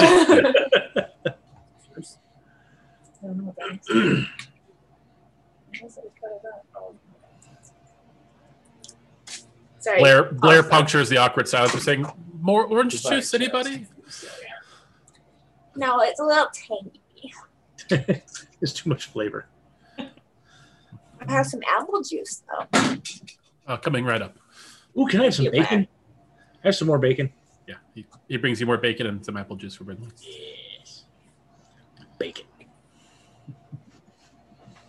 I have some apple juice.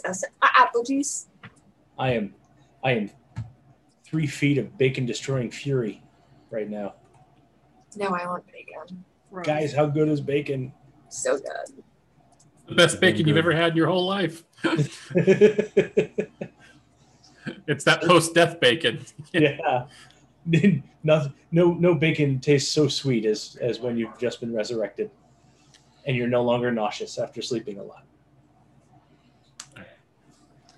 So, is there anything else you all decided to talk about over breakfast? Or if not, what would you like to do today?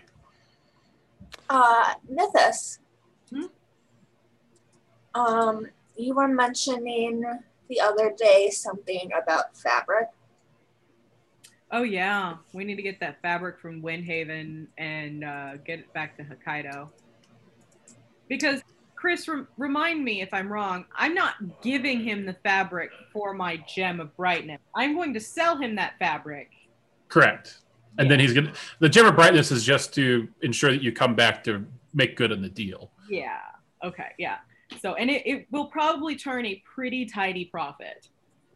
Yes. I can get us to Windhaven. Really? How? Transportation. Is that a spell I don't know about? Well, not as named, but yes. Are you basically? Remember when we were by trees and then in Windhaven? Yeah. It's bad. We have to find a tree that... Can you pick which tree you come out of? Yeah. Is my family's land big enough to have a tree? Yeah. Hey. It's a tree that she has to be familiar with. I'm sure I saw a few trees there that we could be going in and out of, right? Can I share images over Mind Link? Well, the other thing is, that's a great question. Let me think about that while I read the spell description. I must have seen or touched the destination plant. I'll allow it. Yeehaw, motherfuckers.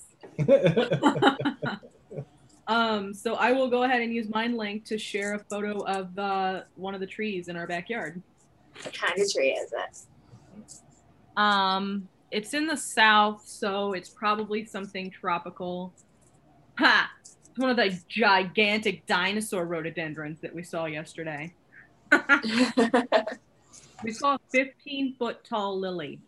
Oof. Easily 15 feet tall. It was awe-inspiring. Damn. God, now I know a tree.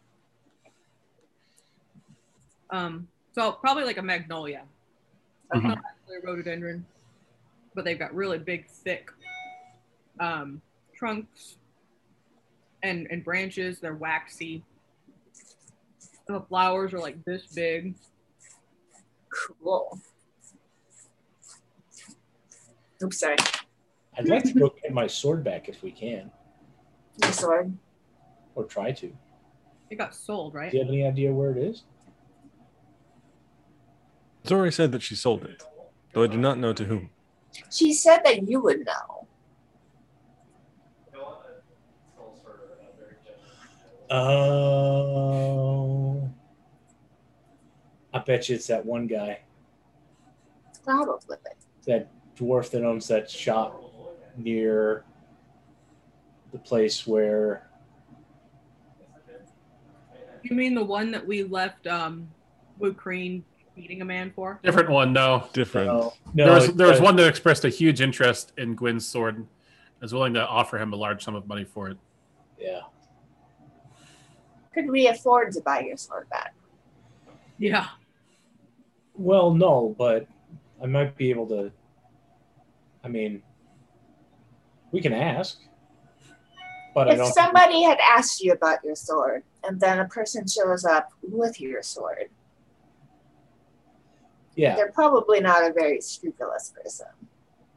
And they probably won't, like, I don't know. They probably wouldn't want the word getting around that they work with Macarius agents. Hokkaido doesn't like Macarius very much. I mean, it's definitely worth a shot. They might sell it back to us at cost, and then it'd just be a matter of building up cost. But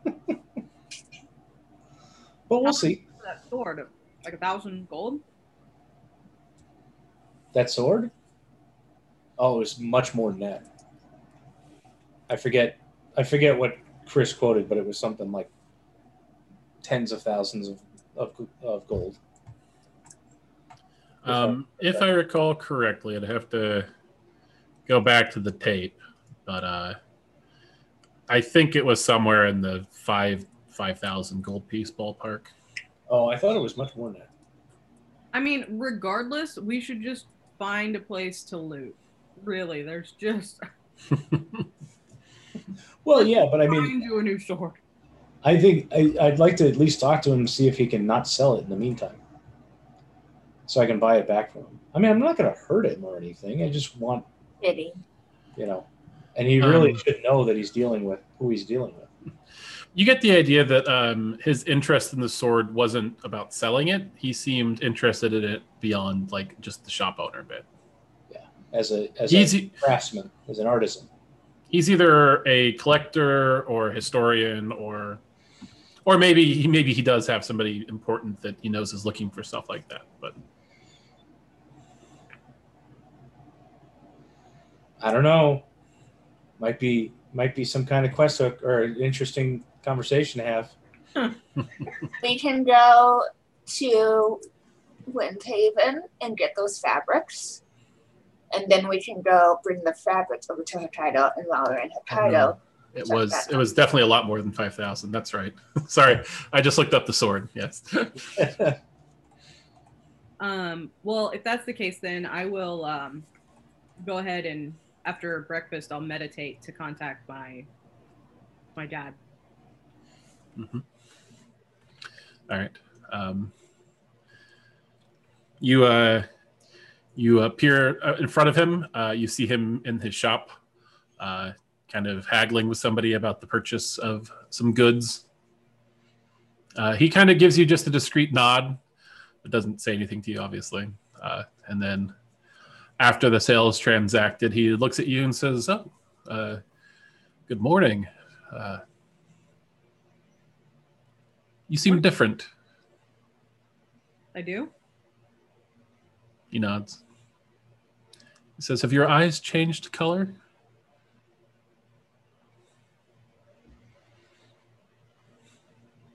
I haven't looked in the mirror. I actually don't know. I don't know. Have they? He comes up and looks you closely. He says, "I think they may have." He says, normally, He says they're normally a lighter blue. He says, but the kind of the lightness in the center of them appears to be darker than usual.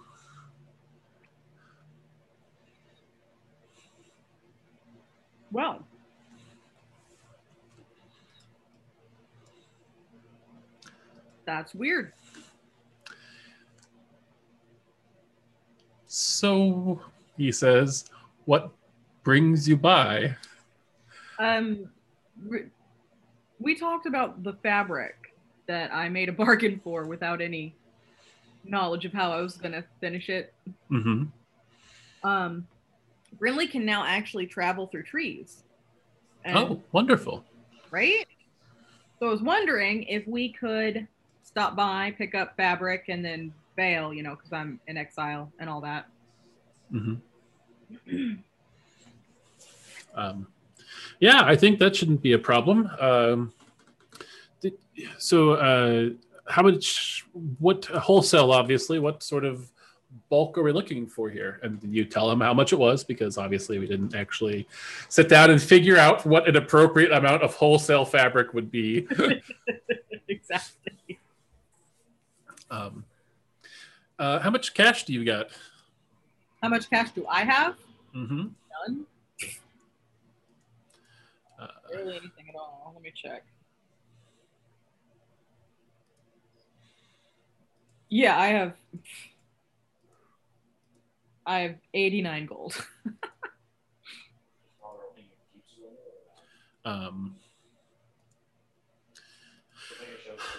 He says 89 gold can buy a significant amount of fabric. He says, obviously, the more money you can put into it, the more money you'll make. Mm-hmm. So do you have any friends that can give you a loan? Yeah, I'll talk to him about it. What do I think 100 gold would get me in profit? What's my profit margin? So he says, you're delivering textiles to the other side of the world. He says, now consider that normally in order for a Windhaven textile to make it to Hokkaido, it has to make a perilous journey across the continent, either, well, he says there's only one way, by sea.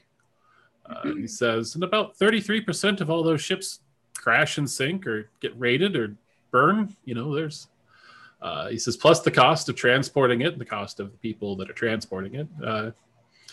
He says, if you're not marking it up by 100%, then you're short selling yourself.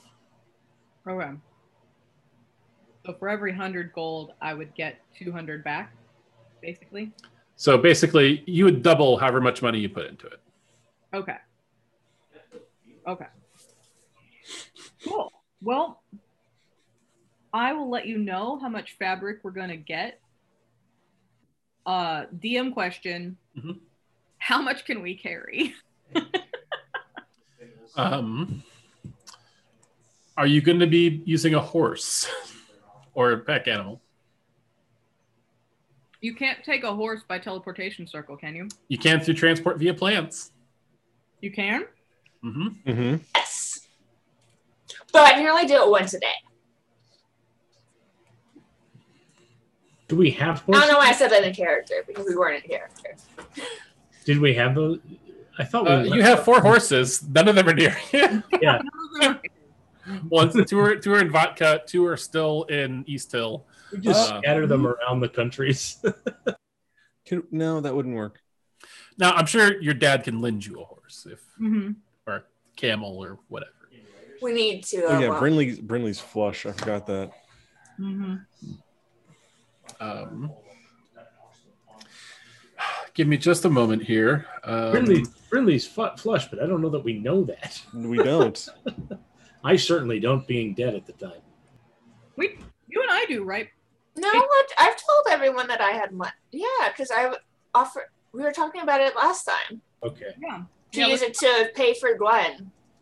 And well, Kareen brought attention to it because he tried to take the poison gland from her. Yeah, I have not sold my poison glands. Do we know how much Brinley has? I don't now, but I'm going to ask her when I get back. I wasn't trying to keep anything secret. Oh, okay. All right. So here's what I'm going to say. I just looked up a random trade goods cost. 100 square yards of silk weighs about 20 pounds. Oh. And 100 square yards of silk is 1,000 gold pieces worth of silk. So, yeah. So unless you guys have way more money hidden than I know about, I don't think transporting the silk's going to be an issue. Or the textiles. I was just thinking, hang on a second. Vatka, the gnome tinkerer, and Vatka, who's making our carriage shrink and biggin, how long was that going to take? That will be ready. Let me pull up my current notes. That will be ready on the 18th of Calamity. Okay. Because if we can load stuff into the carriage and shrink it down, that's easy transportation. Yep. So I knew that as soon as I offered this to you guys, you would find 101 ways to abuse it, and yeah. I love it. Yeah. I'm excited to see what sort of creative uses you have for your size change and carriage. Do you have a bank account or a safe or something? No, we have a teeny carriage. It's full of silk.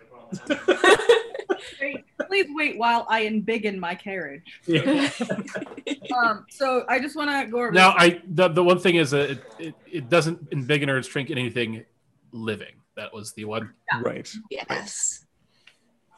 So 100 square yards of fabric is 20 pounds to carry, and it's 1,000 gold wholesale.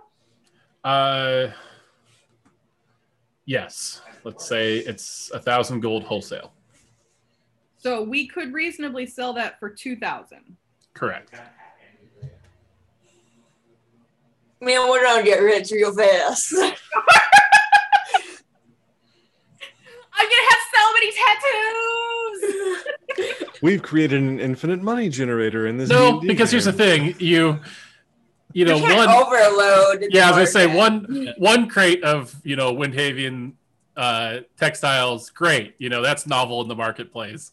Diminishing returns after that. Yeah, diminishing return. So, okay. Well, thanks, Dad. Then we're going to add up all of our copper, and I'll let you know. It's going to be a lot. Just so you know. Give me a preview of how much is a lot. Are we talking hundreds of yards? Are we... I would say probably 1,000 square yards, right? How much is that? Do you have that much money? That'd be 10,000 gold. I don't think you have 10,000 gold. No, we do not have 10,000 gold. I have 3,000. So then that's 300 square yards. Yeah. Okay. Would that oversaturate the market, or will we get that back? Yeah, I'd say you'd be able to get that back. Basically, out of character, player knowledge. This is going to work one time, and it'll work for however much money you can put into it this one time. Okay. Cool. So, sorry to part the veil too much there, but. I'm going to tell him probably like max 500 square yards. I'm not sure. I got to go back and see what everybody has, because if we're going to do this, we may as well go big, right? He says, that's quite the order. He says, I'll talk to Kadira. I think she owes me a favor. She should be able to procure, some fabric for me on short notice. She's a textile wholesaler your mom and I are friends with. Okay. So cool. Anything you need from Hokkaido that would make you a hell of a lot of money? Oh yes, I mean cherries, silks, art, knickknacks, and things that you can't get here. Yeah. I was just thinking fresh produce teleported in. Fresh produce, yeah. Did we ever decide what my family sells? I just assumed general goods. I assumed that you're just like an import exporter. Yeah. So it wouldn't be really unusual to get these kind of things. It would be rare, but it wouldn't like paint a target on my family's back. Right. Yeah. I mean, this is what they specialize in, is getting things from elsewhere. But the fresh food would probably be like, what magic did you use? Right. I mean, of course your dad would play it off. He's charismatic, and you know, he would be like, hey, look, here's some fresh cherries. And be like, where did you get those? The cherries aren't in season right now, so maybe not cherries, but yeah. Okay. Here's some fresh daikon. Okay. Well, I will go figure out how much in silk we're going to need. You let me know how much you want to spend on wholesale items, silks, knickknacks, and whatnot. And I can pick up what I can. So here's what I'm going to say, because I don't want this to become commodity exchange, the role-playing game. Oh. I was enjoying it. I was just about to make a spreadsheet. Yeah. Is we'll just say that your dad gives you some money, and you spend it, and whatever, you know, we don't need to worry about. Okay. We're just going to focus on your deal, and obviously whatever your dad will get some stuff out of this too. And narratively, I raise the fortunes of my family. Yes. Right. Yes, exactly. And yourself. And myself. Yeah. I don't want to have to sit here and be like, okay, now what vegetables would be in season? And hey, fair enough. In this biome. All right. How's mom and my brother and sister, whose names I don't remember? Those names that I totally remember are doing well. No, he says. He says, you know, Jamira's doing well, you know, with the new baby. He says, Natharin is, well, she hasn't actually been in Windhaven. She's out on some sort of deployment at the moment. No. So you don't know if she's facing any consequences for my actions? You were more or less acquitted, so... She's facing less than she was before. Now that's on the public record, he says. And of course, he says, Marsden is still, the trial for that's going to be a sensation. The whole town's talking about it. Draven, the resurrected CO that was committing these crimes. So he hasn't been put on trial yet? He shakes his head, not yet. His barristers are mounting a stalling tactic at the time, and they're hoping, I think, to let the fervor die down a bit before trial. That's too bad. I'd be interested to know whatever happens. Of course. I would reach out and tell you right away. I'm making notes, sorry. No, that's good. Notes are good. He says, "Well, I will get you." He says, "I'll get you the textiles ready." He says, "I look forward to seeing you and giving you a hug, maybe getting some dinner with me and your mother." That'd be nice. That'd be very nice. Mm-hmm. He says, "Oh, customer coming, and I'll talk to you later." And he shuts the connection. I like how this conversation started with. You know, me, customer, my invisible spectral daughter wreathed in shadow just appeared. Or he's too good for that. He would never. All right. So you've got this textile plan all laid out. What do you do with the rest of your day? Well, I do want to go in and ask, how much money does all y'all have? I have 5 copper pieces. I have 0. And Brinley? 3,000 gold. Well, not exactly.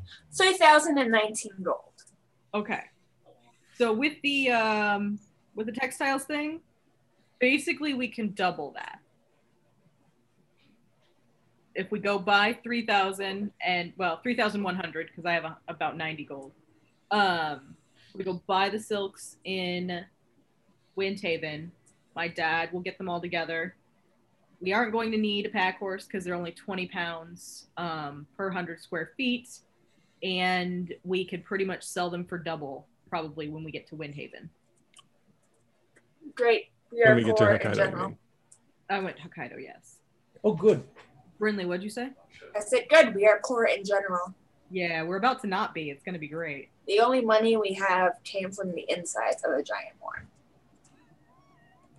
Of a dragon worm? Giant worm. Giant worm. I was like, what fight were you in? I don't remember. All right, somebody's going to have to tell me that story at some point. But there was a giant worm, and we killed it, and then we took things out of it. And not well, speaking of, we should sell the poison sacks. It swallowed both Nithis and Brinley. Yeah, it did. Real quick. Nice. I think the inner storyteller in Gwyn would be offended how not narratively at all that story was told. There's probably a lot of detail and fleshing out and things that could happen with that. Yes, but that is your value tricks. Okay. I guess I get the gist.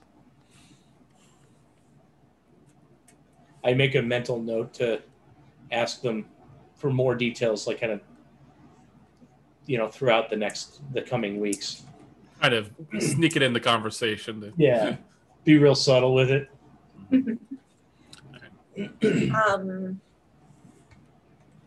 Yes.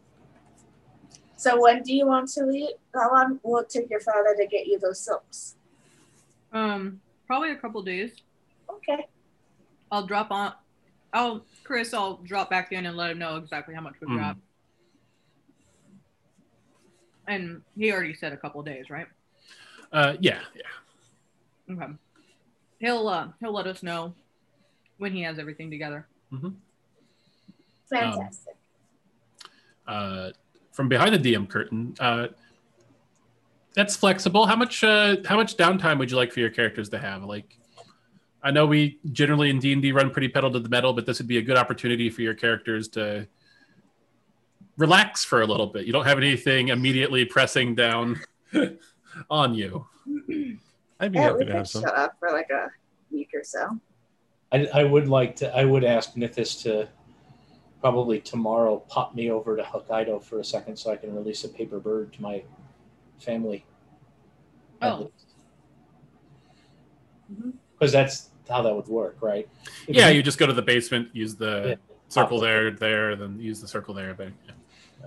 If you're going to Hokkaido, I would like to sell. Actually, maybe I'll sell it in Haven. As a bonus side effect, in a week, your carriage will be done. So yes. There we go. Or roughly thereabouts. I'm not actually going to the city. I'm just popping over to the temple. Yeah. You're just going to the temple and releasing it. And... Yeah. All right. If he can finish it, 88 wants to get the smithy done in that time. All right. So, so what we're going to do is we're going to do a montage. Montage! So your dad comes back and lets you know, oh, yeah, that's a lot of fabric, but we can get it to you in about a week. Appropriately enough. So this is the 11th of Calamity. One second. Just... 7 days in a week, right? Yeah.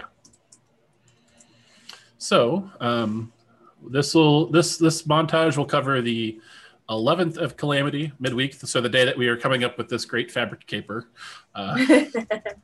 all the way through midweek, all the way through the end of the 18th of Calamity.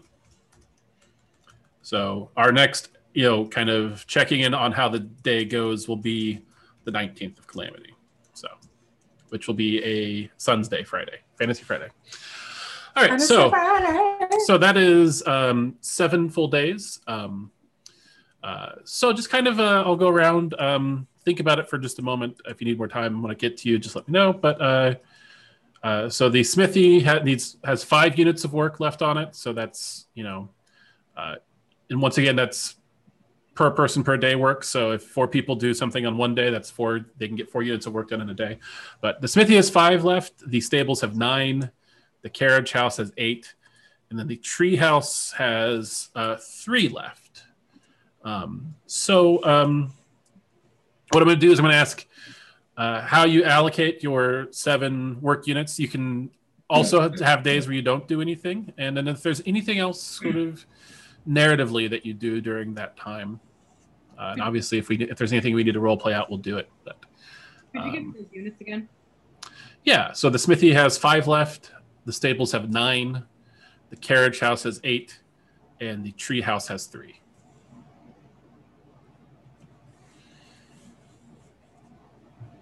Okay, thank you. Mm-hmm. So, anybody ready, or do you all need a minute or two to think about it? I think I'm ready. All right, then we'll start with you, Brindley. Okay, I want to spend 3 days fixing up or finishing the tree house. Mm-hmm. And then from there, in the evenings, I first want to find Blair and see if he has access to maybe like a slate board. Mm-hmm. I can drawn with a chalk. Yeah, he has. There's a, yeah, he's got a portable one, and then there's like a couple chalkboards in the library. So okay, cool. So I'm going to procure some chalk for that. Mm-hmm. And in the evenings, I will start teaching Winchester letters and phonics. Awesome. And I will take to spending actually most of my nights sleeping in the treehouse. And then the rest of the day is for fixing up the stable. Okay. So are you going to do a full 4 units on the stable, or are you going to take a day off in there? Or? I'll take a day off. So 3 units on the stable. Okay. Cool. Anything else you want to do? Do you talk to Lucia at all, or Blair, or?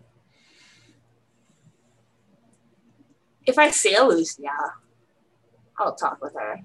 I don't know if I'd go seeking her out. Yeah, I'd say there's like one evening when you're in the treehouse and you see a flock of bats kind of approaching, and it materializes into Lucia on top of your treehouse. Though she's actually sitting on a branch outside of it. She says, "Nice treehouse." Thank you. I just made it. She says it looks good. Thank you. I like it as well. Just may I come in? Sure. It is just a treehouse. Yeah. She kind of comes in and like sits on the edge, like kicking her feet over the edge. She says, "How have you been, Brindley?" She says, "I've not talked to you much since your death." I was dead. I've been different.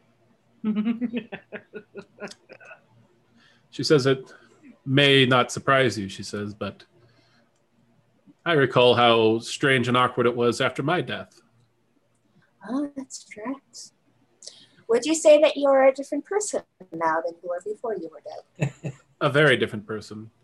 Gradually at first, but now I would say I'm fairly unrecognizable to the person I was before. Interesting. For the better. Interesting. I should have talked to you instead of making a dog person.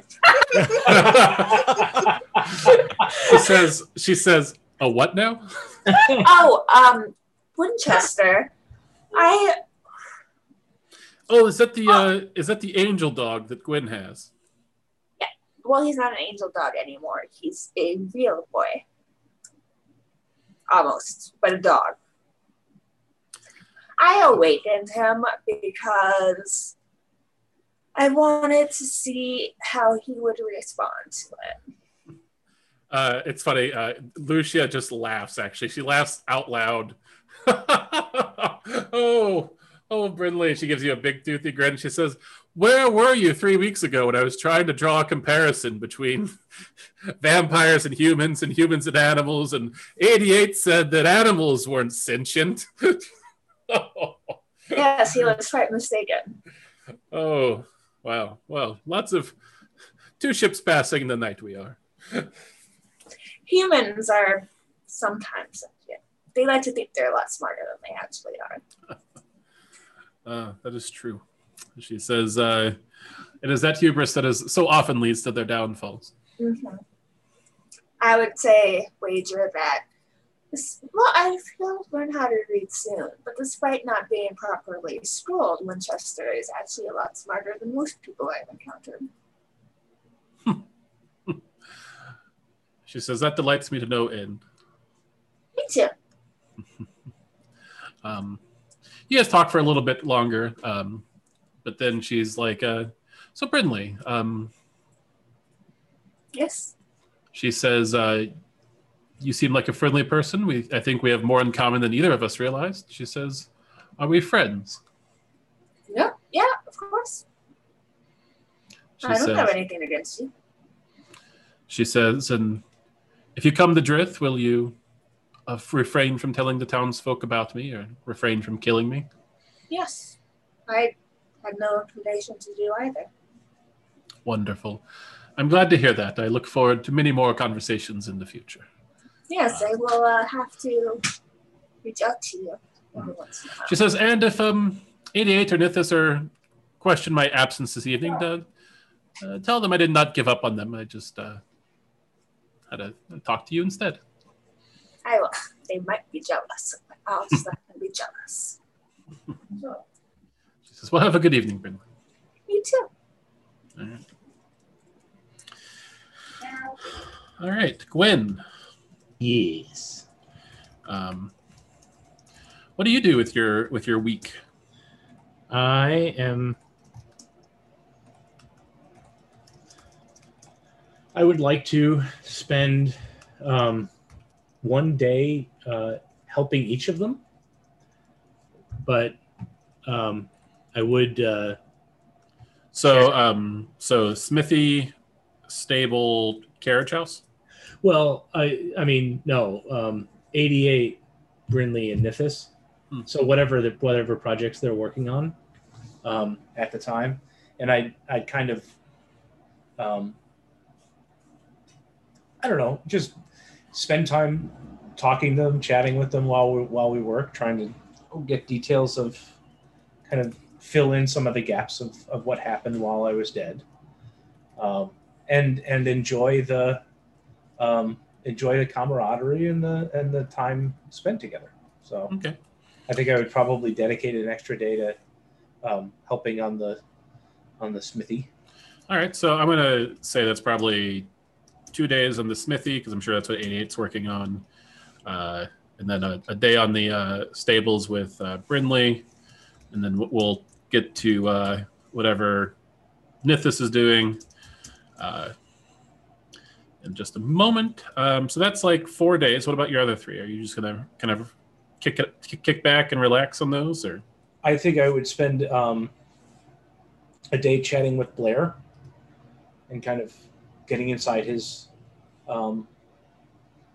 routine, and kind of see how he likes having the house run and that kind of thing. And then the other 2 days I would be. Just kind of getting reacquainted with Winchester. Mm-hmm.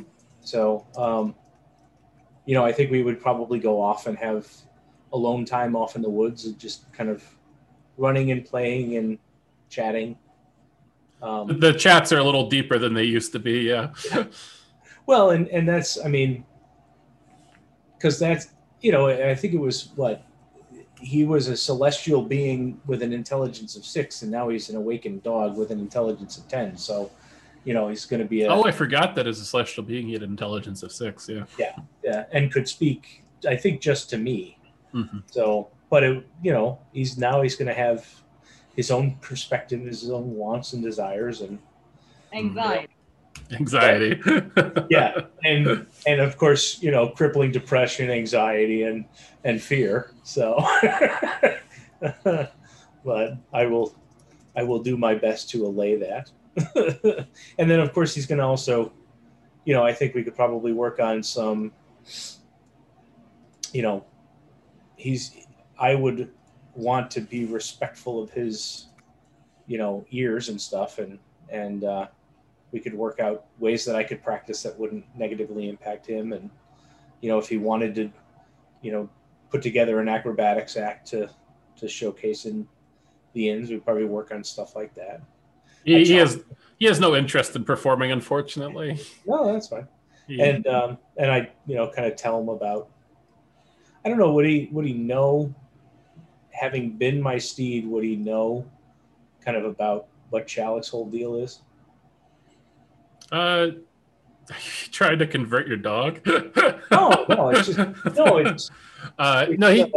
picked up a lot on it from hanging out with you, obviously. So I mean, it's a central part of my personality, so I'd wanted to kind of understand it. So. Yeah. And then I would want to have a conversation with Lucia, but I'm thinking if we could punt that to next time, would that be possible? Sure. Do you need more time to think about it? Yeah, I want to think about how to do it. So. Okay. Yeah, we can definitely. And it's kind of late and I'm sleepy. Yeah, no, that's fine. We can definitely punt that one to next time. Okay. Cool. All right. 88. How about you? So he's going to be working on the smithy until it's finished. However many days that's going to take with Gwen. 2 more. Okay. And while they're working, I imagine if Gwen wants him to, 88 will be filling him in on everything that happened that he missed. Definitely. Yep. And I think during one of those nights, after they're done working for the day, 88 will find Gwyn in the manor, wherever, and present him with a rolled up scroll. I made this. I intended to give it to your family, but perhaps you would like it. I take it. Ooh, what is this? And I unfurl it, and it's a triptych of wood stamps showing the stages of Gwyn's adventure with them. The first one being Gwyn arriving in New Haven for his pilgrimage. Then the second one is Gwyn slaying the hill giant. And then the third one is Gwyn giving that concert for the Carthalian army. This is beautiful. Thank you very much. Hey, Chris, did you sign off on the whole the kobold death thing? Yeah, I made notes in there. Okay. But that sounded fine. That part. Okay. This is actually very similar to what my people do when we die. We try to create some kind of a remembrance of the person and how we felt about them and what they did. So thank you very much. This is incredibly beautiful. You're very welcome. I hope I can make many more of these before I actually die. I'm at peace with it.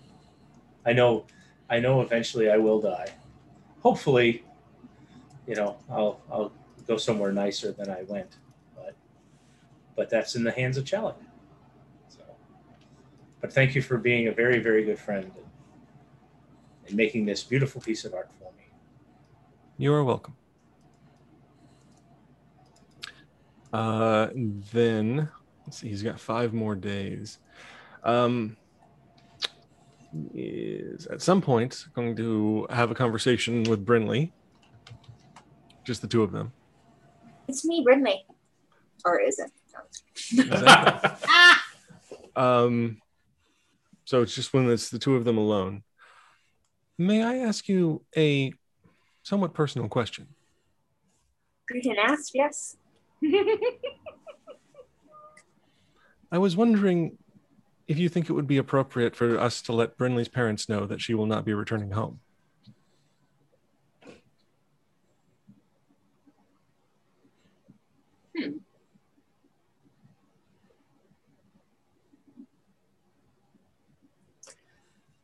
I'm uncertain. uncertain. Honestly, I've been putting it off. I haven't decided. What do you think? I think if Brinley is gone, they deserve to know. That is a complicated thing.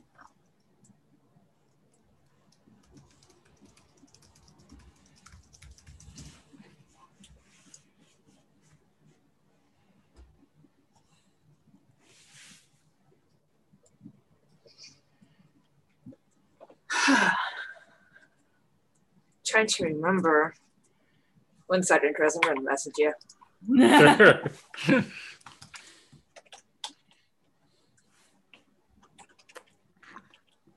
I like how 88 is the actual, the most human of all of us. Like the best at being an actual person. That's not fair. That's not fair at all. Or the most, the best of us. The most considerate. I still think that's 88. You guys are. Yeah. You're not the most considerate. That's what I said. I said 88 was the most person of us. I must have completely misheard you then. Oh, I was gonna say, did I say it opposite of what I intended? I heard it apparently the opposite of what you said. Okay. Yes. I thought you said Gwen was the most human. I was like, no. My bad. No, I might have said that and not. I might have said that part out loud, but not meant that. The problem with 88 is it's very complicated and it might bring up more questions. And honestly, they're questions that they can't be told the answer to. May I ask why? Because they can't. I did not ask why. Would it place you in danger? I made a promise that people don't know specifics. I think it might place them in danger. I'm not sure.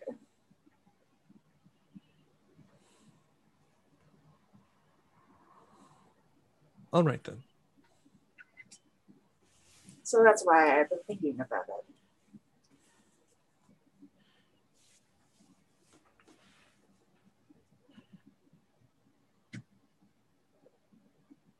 Well, I believe you should come to a decision soon. I am sure they are worried. That's probably true.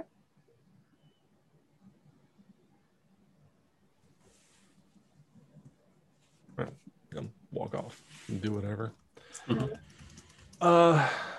And then at some point during this intervening week, we get our payday from the silk. No, that's actually going to be the start at the end. So at the end of this week, you'll be on your, gotcha. Your silk caper. In that case, he is going to make a trip into Drith. And he is going to have to sell something. He is going to sell.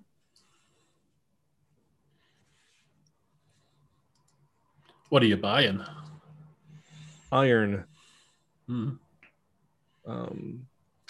going to sell the glaive that he has and is never used in this campaign. All right. Market value is 20 gold. Can you get 20 gold for it? Yep. Cool. He's going to spend half of that on iron, which will get him 100 pounds of iron. Wow. Ooh. Bring that back. And as the smithy gets completed, he's going to cast Fabricate and turn that iron into a new anvil that has the holy symbol of Inca in it. Or probably pressed into the sides. You want the top to be smooth. So. Yeah. That's cool. And then for the Last 3 days, he will ask Nithis, excuse me, Nithis, if it would not be too much trouble, could you teleport me to Vatka? Sure. I would need to teleport with him, right? I do not imagine I will be returning until you come to pick up the carriage. So I can go by myself. Okay. I will say that, so this is the last 3 days, so probably the 13th. Yes, or the, no, this would be the, yeah, the 13th to the 14th. Okay, I'm going to interrupt your motif or montage just because it has an effect on my montage. Sure. I'm going to spend... Montage, interrupt us. Yeah. I'm going to spend those first 4 days working on the carriage house. Mm-hmm. Halfway done. And then let's see, Gwen helped me one day. Did Calamity also help me? Calamity. Calamity did not give you any help. The god did not deign to help you with the carriage. Did Brindley give me any help? No. Oh, okay. Okay. I was working in the stables. All right. Well, I suppose we're all passing each other back and forth as we go about our days here. Each day, Nithis' eyes get darker and darker. And by the time that 88 and I meet in order to use the teleportation circle, down in the basement, it's hard to tell because it's already shadowy. But you may have noticed that her eyes give off a shadowy aura now, rather than being almost white at the center as they used to be. So her appearance has... at this point, changed enough to be pretty obvious. All right. That's disconcerting. It is. It's meant to be. Are you feeling all right? Yeah. Yeah, I'm good. There seems to be a shadowy aura exuding from your irises.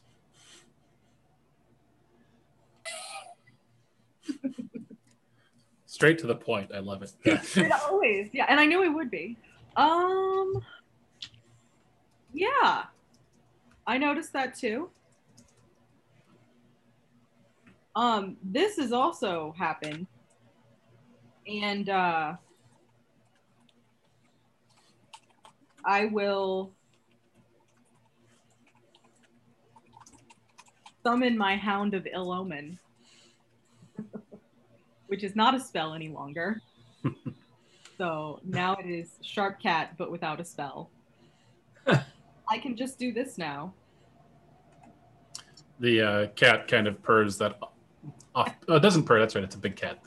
Just kind of nuzzles up against Nithis' side. So, yeah, the voice in my head is... a partner of sorts. No. Oh, here. I hand you my goggles of night. I don't actually need them anymore. I see. Well, now you will. Now you do. I would be correct in assuming you agreed to this arrangement. Yeah. Yeah. It's interesting. It's actually apparently a partnership.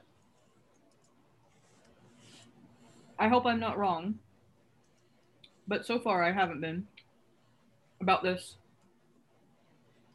particular thing.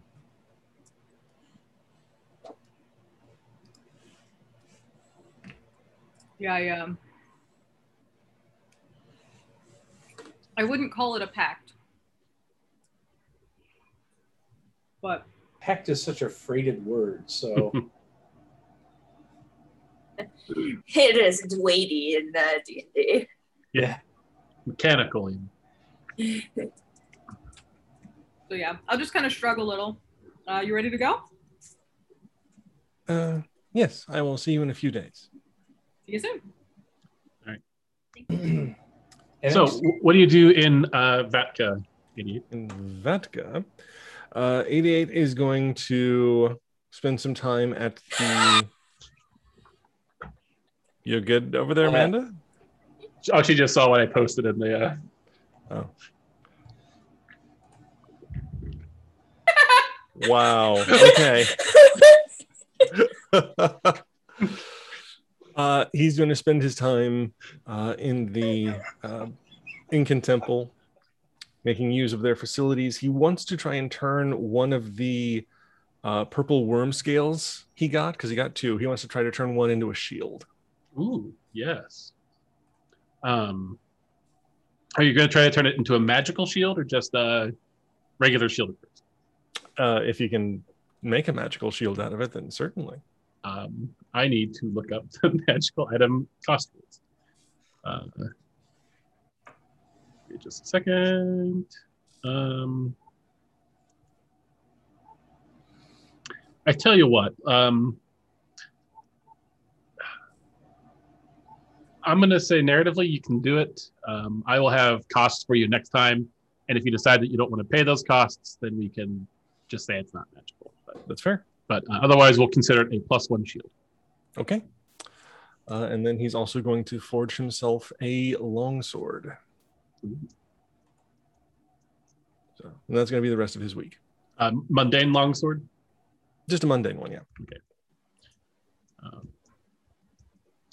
And I will also create an item for the purple worm shield and give it to you. Or actually, no, you can just use a shield +1 and then +1. Yep. Customize the customized option. I don't actually need to create a special item for it. And can I add in something? Yeah. So I was at the beginning of the week. I hopped over to Hokkaido to send a letter, mm-hmm. And I'll write that letter and get it to you this week if that's cool. And then, like 3 days later, I will put in the letter. 3 days later, I'll be back in Hokkaido, so I can receive a bird from you if you have something that you'd want to say. Oh, so you get the response back. So that way, I'm not a continent and a half away. Mm-hmm.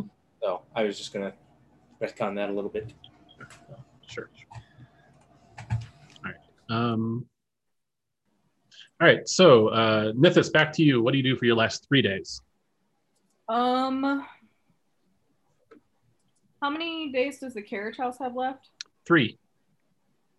I'll spend them on the carriage house. All right. I will ask. I'll send you some questions I have for Blair. Okay. All right.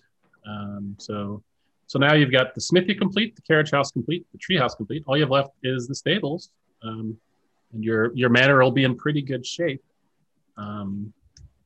Let's see. That was Brinley, Gwen, 88, and Nithis. So that'll be it for the montage. So we will go back to Brinley for just a second, and your tree house.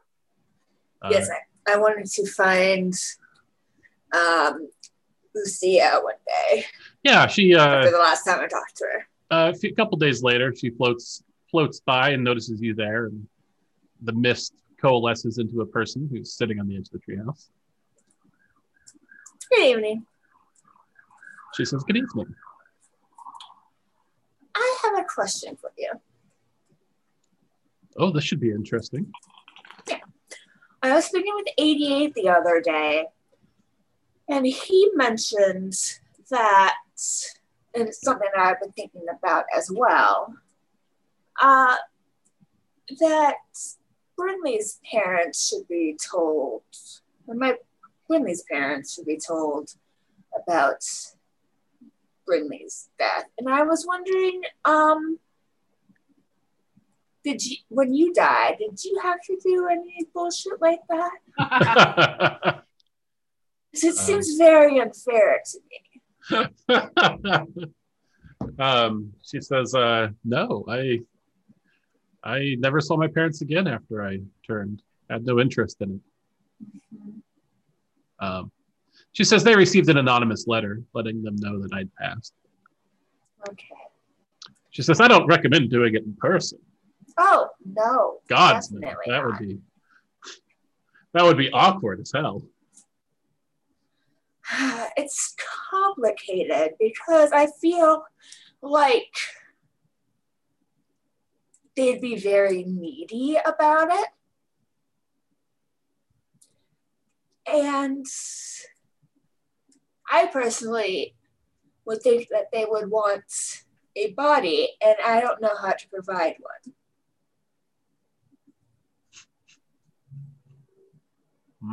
I mean, obviously, it can't be just anybody. It would have to be look like Brittany. Well, if you want my suggestion, I do. She says the woods are full of wild boars. Mm-hmm. Hunt one down, kill it, cremate it. There you go. You've got your ashes.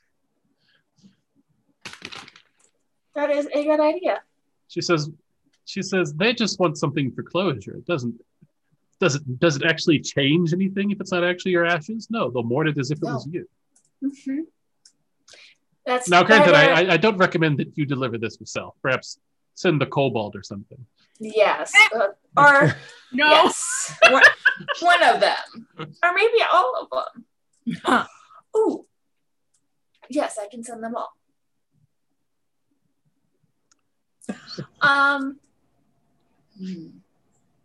This is not going to be the second campaign where I get turned into something's thrall. Damn it! Why do you think she's? She has no interest in making her thrall. She's got 13 responsibilities already. Arthur and Bronwyn tore their turn you into. She hangs out with you all to get away from her responsibilities. When you died and then you came back differently. Excuse me. How did you decide what you would be like?